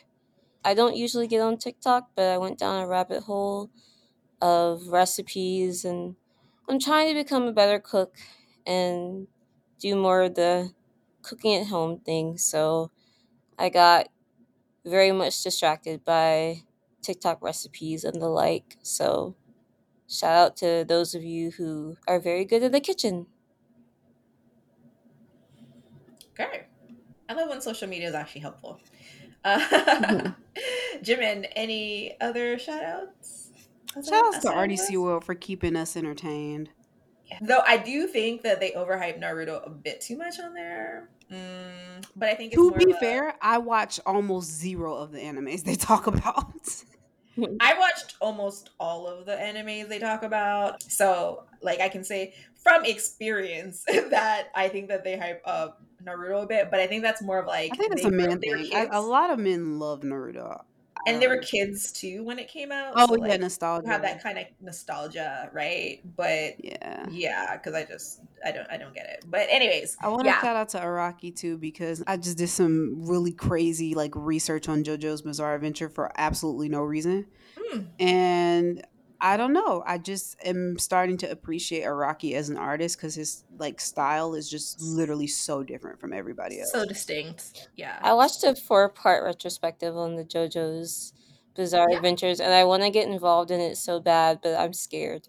Why? Why? it's just they're so like I don't know. It just seems so like intricate, and I I don't know. It's, it's not that serious. Yeah, girl, start, start at part four. Hey, you're not you're not watching One Piece, okay? Like it's not that serious. Not okay. and literally, literally they're all related. Yeah. So you don't really need to like Well Well for the most part they're related. like for the ones on Netflix, if you're watching on Netflix, they are gonna be for the most part related. And so you kind of just like follow the Joestar family through time kind of thing. And you really only people will tell you to start at part three, but I personally started at part four and I still could understand everything. I did go back and watch like recaps of part three because I was interested, but I feel like the first couple parts are not even the same like like it's it's it's the same story but the system is so different so oh okay get into yeah. get into jojo's it's, it's i watched interesting yeah i watched it from the very beginning and like it was it's pretty crazy but it's fun